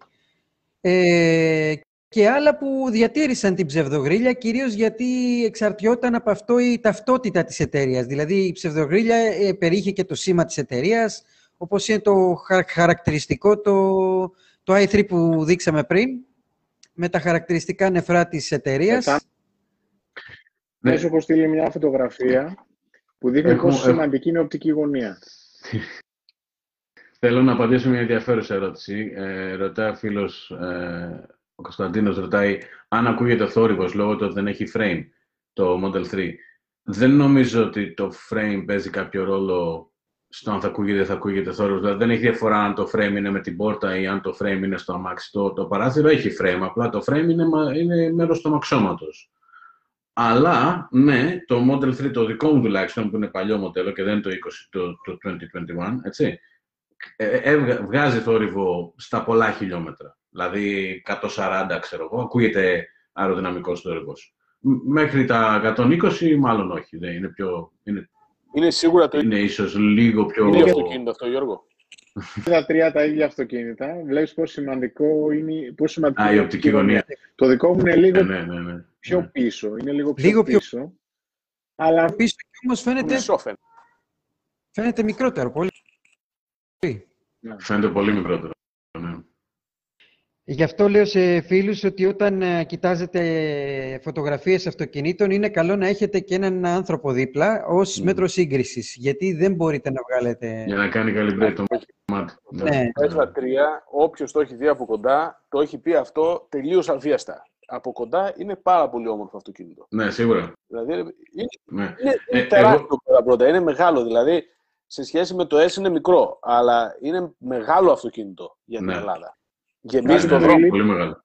κάτι που μου λείπει από το i3 ήταν ότι εσωτερικά ανάμεσα στις δύο ε, ε, καρέκλες, στα δύο καθίσματα, δεν είχε κονσόλα. Οπότε μπορούσες να βάζεις πράγματα κάτω. Ήταν πέρα για πέρα ε, ένα πάτωμα, ας πούμε. Ενώ στο Tesla 3 είσαι κλεισμένος, όπως τα περισσότερα αμάξια δηλαδή, στο, στο δικό σου μέρος, ας πούμε. Ε, εγώ όταν το είχα πρωτοπαραγγείλει το 2016 και έλεγα ότι μάλλον δεν μ' αρέσει το, το 3. Αλλά εντάξει, ξέρω εγώ, μου αρέσουν τα ηλεκτρικά, είναι το ηλεκτρικό που θέλω, ας μην μ' αρέσει και τόσο από έξω και ας το, και ας το πάρω, τέλος πάντων. Εντάξει, δεν με χάλαγε. Και μέχρι την ημέρα που το είδα, αυτή τη φωτογραφία που είδατε, που άνοιξε η πόρτα και το είδα και λέω εντάξει, τελείωσε, το λατρεύω. Έτσι. Όχι μόνο επειδή το πλήρωσα, αλλά μ' αρέσει. Πραγματικά μ' αρέσει. Ε, αλλά δεν ξέρω. πο- Εννοείται ότι όλα αυτά είναι, είναι θεωρητικά, έτσι. Ο καθένας ό,τι, ό,τι πιστεύει, εντάξει. Όπως το νιώθεις. Έχει πολύ καλά καθίσματα επίσης το 3. Ε, Ναι, πολύ πιο πάρα πολύ άνετα ωραία από το i3. Σαν πασάσισε. Καμία σχέση. Είναι, Σαν... Για, για ταξί, ιδίως για επαγγελματικό, το Tesla είναι. Ε, μην το συζητάμε τώρα, δηλαδή. Ναι. Είναι σε άλλη φάση. Τι Άμα- άλλο, άμα δηλαδή, πάρει κάποιος για ταξί, Tesla, τι άλλο θα άμα- μπορούσες ναι. να πάρεις, παιδιά. Όταν, θες, όταν έχεις, είσαι επαγγελματίας, έτσι, και έχεις ταξί, θες χώρους πρώτα-πρώτα, έτσι. Θες να έχεις ένα Ναι. μεγάλο αυτοκίνητο, να έχεις ασφάλεια, να έχεις χώρους. Ε, μετά το, Βεβαίως, τρι- ναι. το Tesla, πού θα πας, σε Nissan Leaf, τι άλλο μετά θα πάρεις; Ποιο άλλο. Βασικά δεν ξέρω αν, θα, Ο αν, Ινίρο. αν, υπάρξουν, αν υπάρξουν Τέσλα ταξί στην Ελλάδα, θα τσακώνονται στις πιάτσες, γιατί τους παίρνουν τις κούρσες. Ναι, Ναι. Δεν θα- δεν θα το συζητήσουμε. Ε, δε- άμα, άμα, άμα είσαι ε, το είδος του ταξιτζή που πάει και κλέβει κούρσες από πιάτσε Σαλονού, ξέρω παίρνεις το Τέσλα και κάθεσαι, ξέρω εγώ απέναντι. Παίρνεις, τσιμπά έναν, φεύγεις γρήγορα, να μην σε πιάσουν, ούτως ή άλλως μπορείς γιατί έχεις Τέσλα.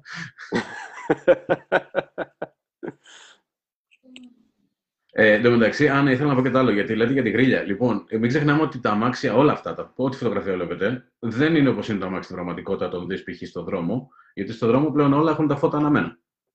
Άρα και το φως παίζει ρόλο και στο πώς φαίνεται το αμάξι και στο τι αντανακλάσεις έχει το αμάξι. Έτσι. Το 3, με τα φώτα αναμένα, όταν το δεις κανονικά στον δρόμο να έρχεται κα, κατά σένα, ας πούμε. Εγώ πολλές φορές το έχω δει και λέω τι είναι αυτό διαστημόπλαιο; Α, όχι, το 3 είναι. Εντάξει, μοιάζει, επειδή δεν έχει γρίλια, δεν μοιάζει με αυτοκίνητο ακριβώς. Μοιάζει, εμένα, καμιά φορά μου φέρνει σε Porsche, καμιά φορά μου φέρνει σε Σκαραβαίο. Τις περισσότερες φορές, εντάξει, λέω ε, το, ε, Τέσλα θα είναι, ξέρω, το, το γνωρίζω. Αλλά αν περί- περίεργο το σημείο δεν έχει πολύ φως, ξέρω εγώ, μπορεί να το δω καλ- καλά και να μοιάζει με κάτι τελείως ε, από άλλο πλανήτη.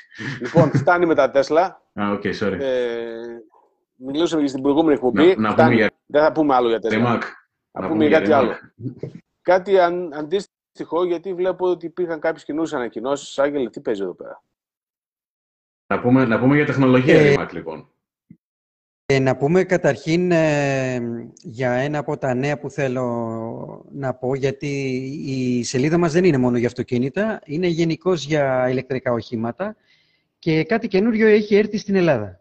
Ή πρόκειται για ένα σκούτερ της NIU, το οποίο ονομάζεται NIU MQI GT. Ε, η εταιρεία το προ- προωθεί σε μια παγκόσμια καμπάνια που όποιος ε, το παραγγείλει μέχρι το τέλος του μήνα του δίνει μια έκπτωση 300 ευρώ. Η καμπάνια αυτή υπάρχει σε ιστοσελίδες, διαφημίζεται κιόλας πιθανώς όσοι Πες. ασχολούνται να, να τους έχει εμφανιστεί Εσείς κάποιο. πέ- πείτε ότι κάνω share το σύνορο την οθόνη. Τι δεν μιλάτε. Ε, Πάλι καλά που δεν πήγα σε κανένα e-banking. Λοιπόν, Συνέχισε. Να Λοιπόν, κάνω, να κάνω share το, ένα βιντεάκι που είχε παρουσιάσει ένας φίλος ε, της ε, σελίδας. Ε, για να δω μισό λεπτάκι. Ναι, οκ. Μισό. Λοιπόν.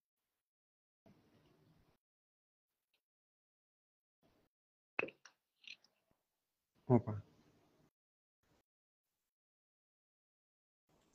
Για να σε χάσουμε για σένα. Φα- Χάσαμε τον Γιώργο. Δεν τον χάσαμε, έκλεισε την κάμερα. Πού πήγε ο Γιώργος. Μάλλον Τον να έχασα. έκλεισε την κάμερα. Λοιπόν, κάνει τη δουλειά σου. Μα, Άγγελε. όχι. Δεν- Το βρήκες? Δεν, δεν μπορώ από εδώ. Για κάποιο λόγο δεν μου δείχνει το, το YouTube που θέλω να σας δείξω. Θα το ανεβάσω Δεν παίζει, δεν παίζει τίποτα στη- σωστά, ρε παιδιά, εδώ πέρα. στο Θα το Drive. ανεβάσεις, θα... ε, ανέβασε το στο drive και θα το πάρω εγώ από εκεί να το δείξουμε. αν γίνεται. Το σενάριο. Ναι. Στο σενάριο υπάρχει νομίζω το link για να Ναι, δω. ναι. Το έβαλα. Είναι εδώ, το παίρνω και το βγάζω εγώ. Όχι. Αυτό, είναι, αυτό που βάζεις είναι για το Audi. Εδώ Έχεις στο, στο βάζω τώρα. Ωραία, το έβαλα μόλις τώρα.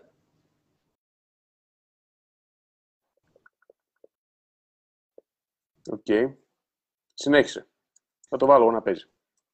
Ναι. Ε, εντάξει, αυτό που έχουμε να πούμε γι' αυτό είναι ότι είναι ένα σκούτερ ε, σαν τα προηγούμενα μοντέλα της ε, NIU, απλώς είναι πιο μεγαλόσωμο, είναι για Ευρωπαίους, ευρωπαϊκούς σωματότυπους.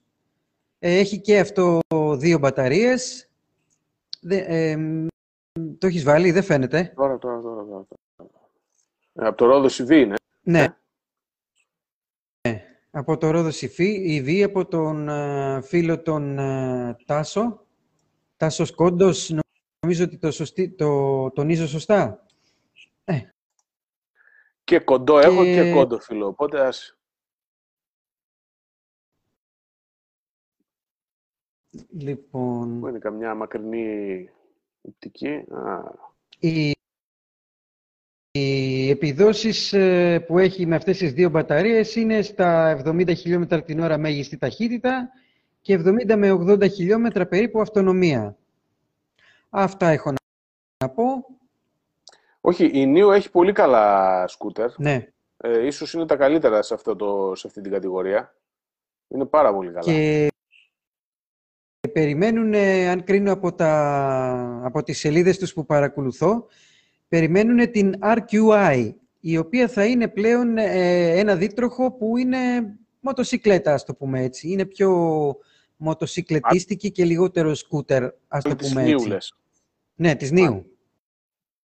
Νίου. Μάλιστα, πολύ ωραία. Νίου RQI Ναι, σε- περιμένουν να ονομάζεται. Πιο μοτοσυκλετίστικο, όντως, δεν υπάρχει αρκετά μεγάλη, Ναι. ε, μεγάλος ανταγωνισμός. Υπάρχει, ένα Υπάρχει- κενό. Υπάρχει αντίστοιχη της Νίου εταιρεία που ασχολείται πιο πολύ με, ας το πούμε έτσι, μοτοσυκλέτες και λιγότερο με σκούτερ. Είναι η Super Soco, Ναι. η οποία και αυτή τώρα τον, ε, αυτό τον μήνα ετοιμάζεται να παρουσιάσει δύο μοντέλα. Η Super Soco κάνει το εξής. Παρουσιάζει ένα μοντέλο και αμέσως μετά παρουσιάζει το δίδυμό του σε διαφορετικό στυλ. Δηλαδή βγάζει ένα που είναι σε τύπου κλασικής αισθητικής, στρογγυλοφάναρο, με ρολόγια, με μετρητές με δείκτες και τέτοια πράγματα και παρουσιάζει και ένα που είναι λίγο πιο σύγχρονη αισθητική, πιο φουτουριστικό. Αλλά λίγο πολύ είναι τα ίδια. Ο Μάνος ρωτάει τιμή. Κάποιος ρωτάει τιμή. Ε, να... Τιμή, να κοιτάξω, για- γιατί αυτή τη στιγμή έχω...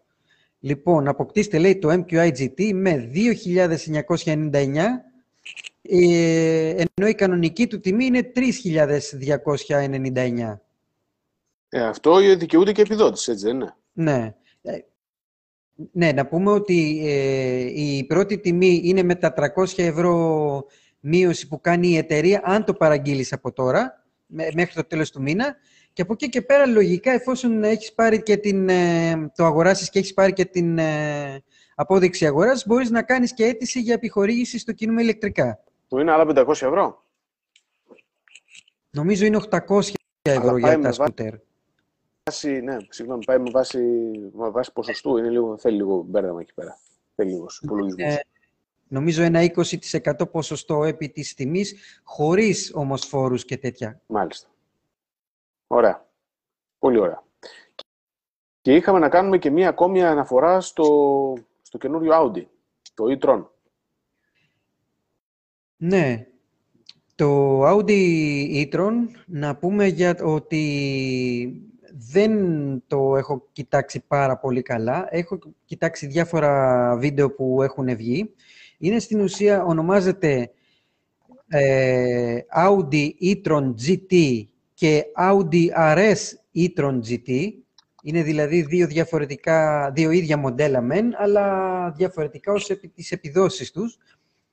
Είναι φ- βασισμένα σε κοινή πλατφόρμα με την ε, Porsche Taycan, αλλά είναι σχεδιασμένα με το πουκάμισο της Audi στην ουσία. Ε, να πούμε ότι όταν ε, διάφοροι όμιλοι ε, που έχουν διαφορετικές μάρκες σχεδιάζουν την βασική πλατφόρμα, δηλαδή το πάτωμα μαζί με τα μηχανικά μέρη και μαζί με τις ρόδες, μαζί με διάφορα κοινά συστήματα, έτσι ώστε να μπορέσουν να μειώσουν τα έξοδά τους και από εκεί και πέρα η κάθε μάρκα βάζει το πουκάμισο, ας το πούμε έτσι, το εξωτερικό σασί και το εσωτερικό που εκείνη η ίδια θέλει και φτιάχνουν τα διαφορετικά μοντέλα. Το ίδιο κάνει και ο όμιλος ε, Volkswagen, στον οποίο αν δεν κάνω λάθος ανήκει η Audi και η, και η Porsche.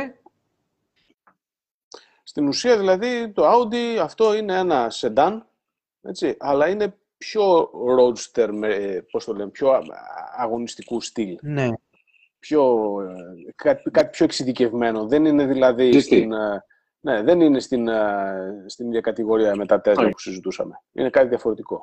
Δεν είναι για να βάλεις την οικογένειά σου, είναι πιο σπορ. Μάλιστα.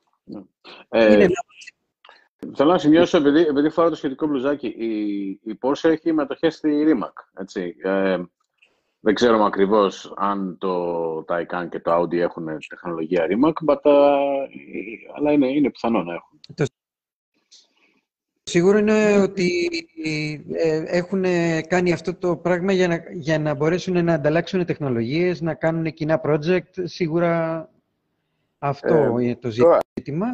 μια και αναφερθήκαμε στο Audi, ε, με αφορμή την ανάρτηση αυτή του Audi, ξεκίνησε την προηγούμενη εβδομάδα στην ομάδα μια συζήτηση σχετικά με το πόσο λάθος είναι οι εταιρείες που δεν βγάζουν α, φτηνά ηλεκτρικά αυτοκίνητα και ναι, το μόνο που τους ενδιαφέρει είναι το κέρδος και βγάζουν αυτοκίνητα μόνο για τους πλουσίους και για ποιο λόγο, ξέρω εγώ, δεν τους ενδιαφέρει πραγματικά το περιβάλλον και ακόμη και ε, η Tesla, ας πούμε, που υποτίθεται ότι έχει στόχο αυτόν, ε, βγάζει μόνο ακριβά. Και, εντάξει, ε, αυτή τη στιγμή ε, η ηλεκτρική είναι κάτι καινούριο, έτσι. Ε, και αυτό που υπάρχει, το πρόβλημα αυτή τη στιγμή στο θέμα της ηλεκτρικής παγκοσμίω στις αυτοκινητοβιομηχανίες είναι οι μπαταρίες. Δεν υπάρχει αρκετή, ε, δεν, δεν υπάρχει ποσότητα μπαταριών.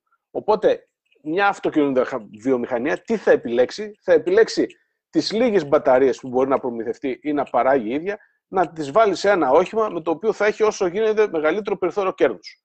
Είναι απολύτως λογικό.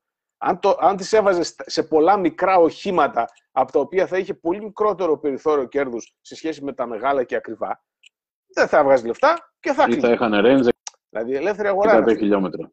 Τι λες, Ή θα ε, είχαν, θα, ή θα είχαν range 100 χιλιόμετρα.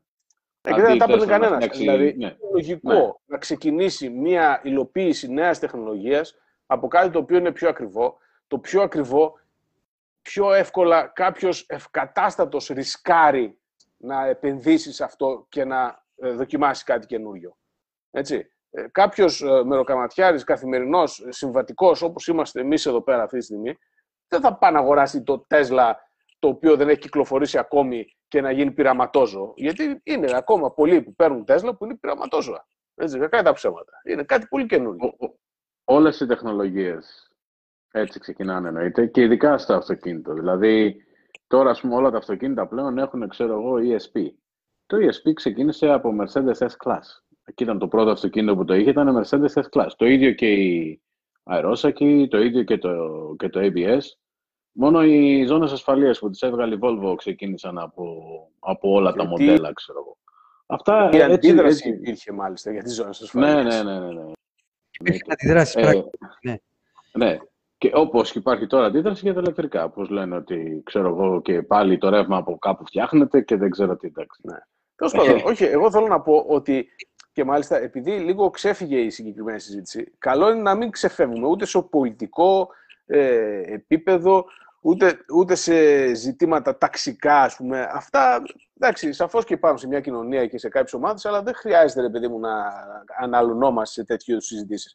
Αλλά ειδικά για την Τέσλα, επειδή υπήρξε πολύ μεγάλη ε, συζήτηση, ε, αν κάποιος ε, διαβάσει το Secret Master Plan της Tesla, το οποίο κυκλοφόρησε, τώρα δεν θυμάμαι πότε, μπορεί να ήταν και το 2003. Έτσι. Το πρώτο μέρος του Secret Master Plan και το δεύτερο μέρος του Secret Master Plan που κυκλοφόρησε κάποια χρόνια μετά, ε, θα δει ότι όλα αυτά που κάνουν, ε, τα κάνουν επειδή τα είχαν ανακοινώσει τότε, πολύ αρχή, και ε, είναι κινήσεις που μέχρι στιγμής φαίνεται να τους βγαίνουν και δεν θα έλεγα ότι το βασικό τους, ε, το βασικό, ο βασικός στόχος είναι να βγάλουν λεφτά και να μεγαλώσουν και να βγάλουν και άλλα λεφτά και μετά και άλλα λεφτά. Υπάρχει από πίσω ε, κάποιο σχέδιο, ε, θα μπορούσε να πει κανείς, ίσως και, πώς θα το πω τώρα, ε, πες το τώρα παιδιά, όταν κάποιος δεν πονηρεύεται, Αυτό. Αγνό. Ηθικό, Ε, ας πούμε αγνό. έτσι. Κάτι τέτοιο. Όποιος θέλει τους Η αλήθεια πιστεύει. είναι ότι επειδή έχω ξανακούσει αυτά τα σχόλια και τα έχουμε διαβάσει γενικά, ε, να πούμε ότι σαν ομάδα ε, μας ενδιαφέρει η ηλεκτροκίνηση για τον, ε, για τον κοινό άνθρωπο. Έτσι. Δεν μας ενδιαφέρουν τόσο πολύ για το 1% και τα υπεραυτοκίνητα και όλα αυτά. Αλλά, αλλά όμως, οφείλουμε να πούμε ότι όλοι μας τα θαυμάζουμε, όλοι μας μας ενδιαφέρουν οι τεχνολογίες τους και μας ενδιαφέρουν και για το λόγο που ανέφερες πιο πριν, ότι κάποια στιγμή αυτές οι τεχνολογίες που τώρα παρουσιάζονται σε ακριβά μοντέλα θα φτάσουν αργά ή γρήγορα και στα δικά μας οχήματα. Κοίταξε, Το δεν ίδιο είναι, διαστημικό μπορεί δεν να είναι το φαίνεται 1% Αγγελέ. Πλέον δεν είναι το 1%. Γιατί, 5%. ναι, πλέον, 10%. όχι, δεν εννοώ σαν μερίδιο αγοράς. Εννοώ σαν μερίδιο στην κοινωνία μέσα. Δηλαδή, ε, η, το ποσοστό ε, των Ελλήνων που μπορούν να αποκτήσουν ένα τέτοιο αυτοκίνητο. Πλέον το κόστος ενός Tesla Model 3 είναι στα 40.000 ευρώ. Έτσι, Όχι, έχουμε... δεν, δεν μιλάμε για το 1%. Εμείς έχουμε μιλάμε το GT, σαφώς και είναι το 1%. Μιλάμε για... Το Model 3 δεν είναι το 1%. μιλάμε για Porsche Taycan, μιλάμε για Audi, μιλάμε για το, το επόμενο Roadster. Αυτά που και αυτό πολύ μεγάλο ποσοστό είναι μέσω, μέσω leasing κτλ. Ναι, θέλω να πω ότι ε, μας ενδιαφέρουν και αυτά τα μοντέλα από θέμα τεχνολογίας. Τα θαυμάζουμε, θαυμάζουμε τις ε, λύσεις που έχουν δώσει οι μηχανικοί για να μπορέσουν να τα αναπτύξουν αυτά τα, τα οχήματα και προσδοκούμε ότι κάποια στιγμή αυτές οι τεχνολογίες, όπως έγινε και στο παρελθόν, όπως γίνονται και οι τεχνολογίες που αναπτύσσονται στα αγωνιστικά οχήματα, στις φόρμουλες και όλα αυτά, ότι θα έρθουν, θα βρούνε και, τους, ε, ε, και το δρόμο τους στα καθημερινά οχήματά μας κάποια στιγμή. Είναι και αυτό. Έχουμε παράπονο στα comments ότι ξαναγυρίσαμε στην Τέσσερα. Ναι, ναι, το περίμενε. Επίσης, μας, ε... μας Έχουν ένα δίκιο. Παιδιά. Επίσης, ε, το, η, τα σχόλια που αναφέρουν διάφοροι ότι να μας στέλνουν στη, στην ηλεκτροκίνηση οι εταιρείες γιατί προσπαθούν να βγάλουν λεφτά, ακόμα δεν βγάζουν λεφτά οι περισσότερες εταιρείες που ασχολούνται με την ηλεκτροκίνηση. Ακόμα κάνουν επενδύσεις για να φτιάξουν εργοστάσια, να φτιάξουν ε, μονάδες που θα παράγουν μπαταρίες ή διάφορα υποσυστήματα, κάνουν τις συμμαχίες μεταξύ τους, αναπτύσσουν ε, σταθμούς φόρτισης όπως η, το δίκτυο Ionity, που είναι στην ουσία μια συμμαχία πολλών εταιριών μαζί. Τα χρήματα θα τα βγάλουν κάποια στιγμή όταν ε, το ηλεκτρικό όχημα ε, πέσει και η τιμή του και γίνει πιο μαζικά υιοθετούμενο από τον πολύ τον κόσμο. Αλλά αν δεν το κάνουν αυτό τώρα, αν δεν βάλουν ε, αν δεν αναπτύξουν αυτές τις τεχνολογίες, θα μείνουν πίσω αργά ή γρήγορα. Καταρχήν κάθε τεχνολογία φθηνένει όσο περνάει. Δηλαδή και τα πρώτα αυτοκίνητα. Π.χ. Ήταν, ήταν, ήταν, το πρώτο αυτοκίνητο στην Ελλάδα το έφερε ο Βασιλιάς, δεν το έφερε ο Κυρμίτσος από, τη, από την κάτω ραχούλα. και, και ο πρίγκιπας, ξέρω εγώ. Εντάξει. Εννοείται ότι όταν μιλάμε για κάτι τόσο καινούριο δεν μπορούν να το βγάλουν φθηνότερο. Ε, βέβαια, τώρα είναι λίγο διαφορετικά τα πράγματα, γιατί από ό,τι φαίνεται δέχονται πρόστιμα από την Ευρωπαϊκή Ένωση όταν δεν έχουν στόλο πράσινο, έτσι, που, δεν, που δεν έχει ξέρω, συγκεκριμένα, συγκεκριμένες εκπομπές κατά μέσο όρο. Οπότε ίσως να τους, ε, κάποιες εταιρείες ίσως να τους συμφέρει να πουλάνε ηλεκτρικά με χασούρα, προκειμένου να γλιτώνουν μεγαλύτερα από τη χασούρα πρόστιμα και, και, και να ισοσταθμίζουν έτσι. Οπότε μπορεί να, μπορεί να αναπτυχθεί και η τεχνολογία χωρίς να χρειαστεί ας πούμε, να αγορά. Μπορεί και να είχε αναπτυχθεί χωρίς να χρειαστεί να υπήρχε Τέσλα. Ε, αλλά θα ήταν πολύ πιο αργά, πολύ πιο διαφορετικά τα πράγματα. Με υπομονή θα φθηνίνουν. Και όταν φθηνίνουν, θα είναι, θα είναι φως φανάρι, έτσι. Το τι, το τι πρέπει να πάρει ο κόσμος. Ε, Γιατί είναι πιο, φθηνό, είναι πιο φθηνό να το γεμίσεις, άμα ήταν και πιο φθηνό να το αγοράσεις. Ε, εντάξει, τι άλλο θες πει. Και ας μην έχει και τόσο range. Θα πάρω δύο.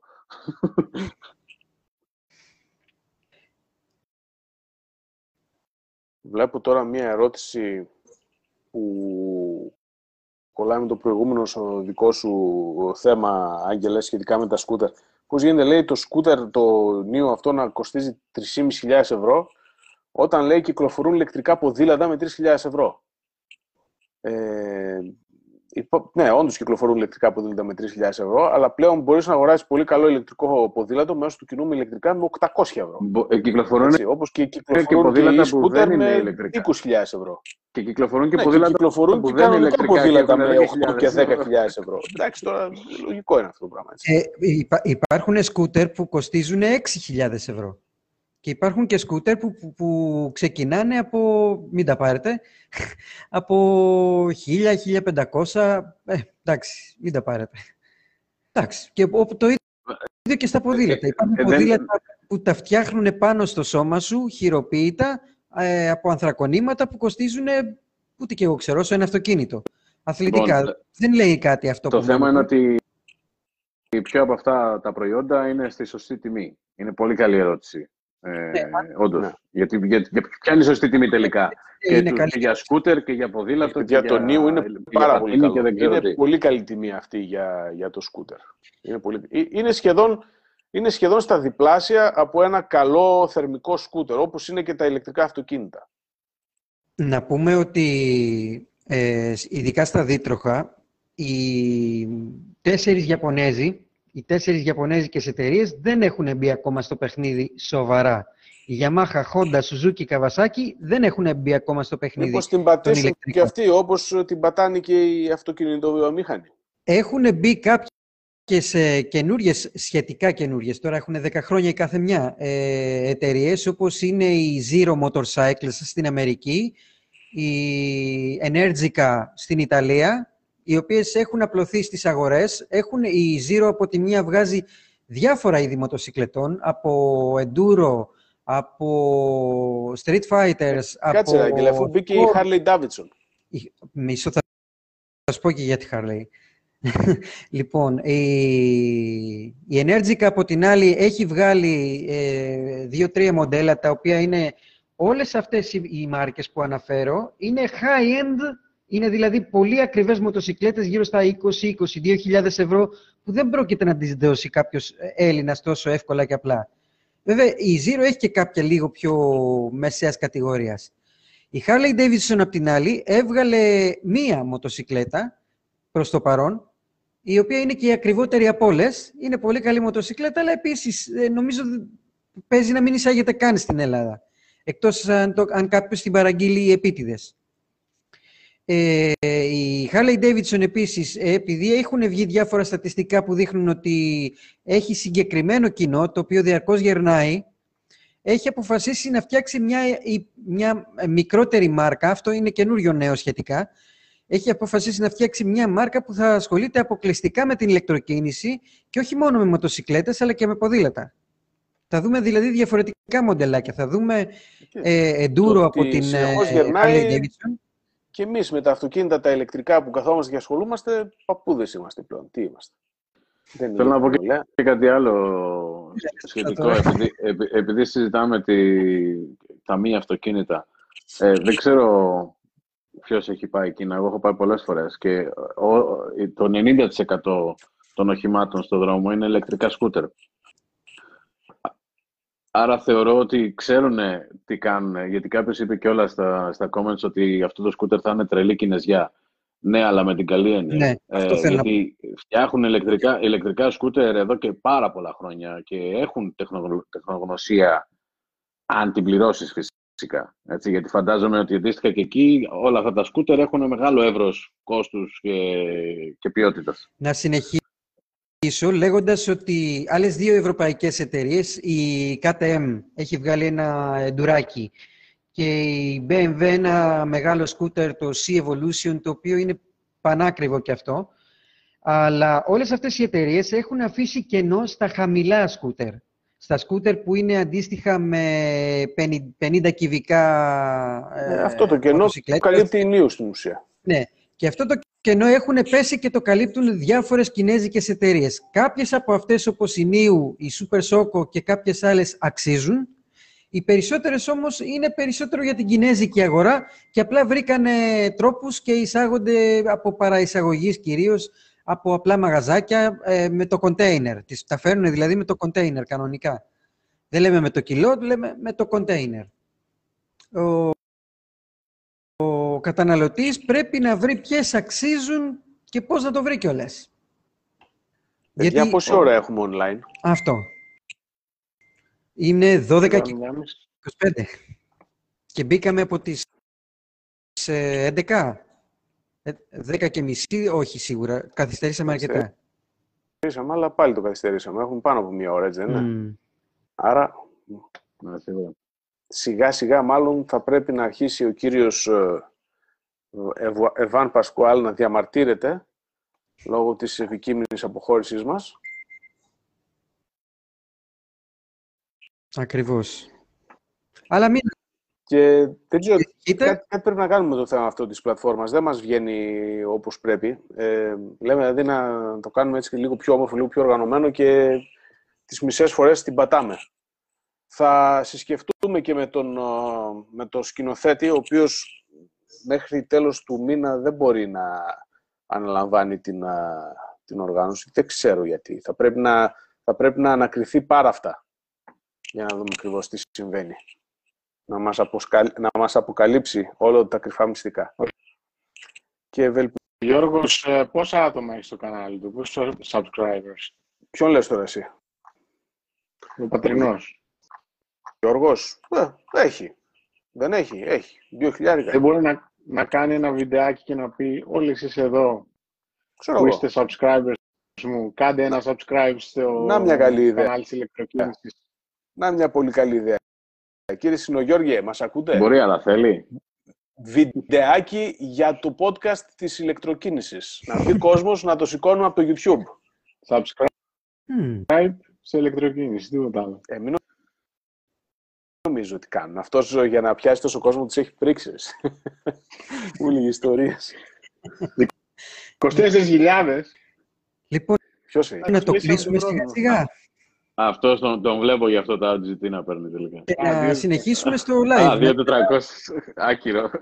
Ναι, ρε. Δεν πειράζει.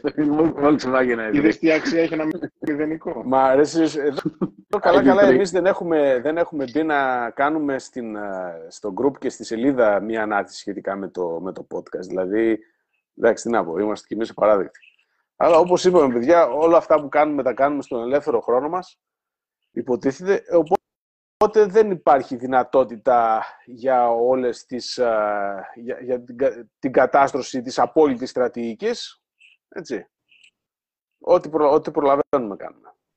Όποιος θέλει να ασχοληθεί και να ε, βοηθήσει σε αυτή την ιστορία, ε, είμαστε ανοιχτοί σε προτάσεις.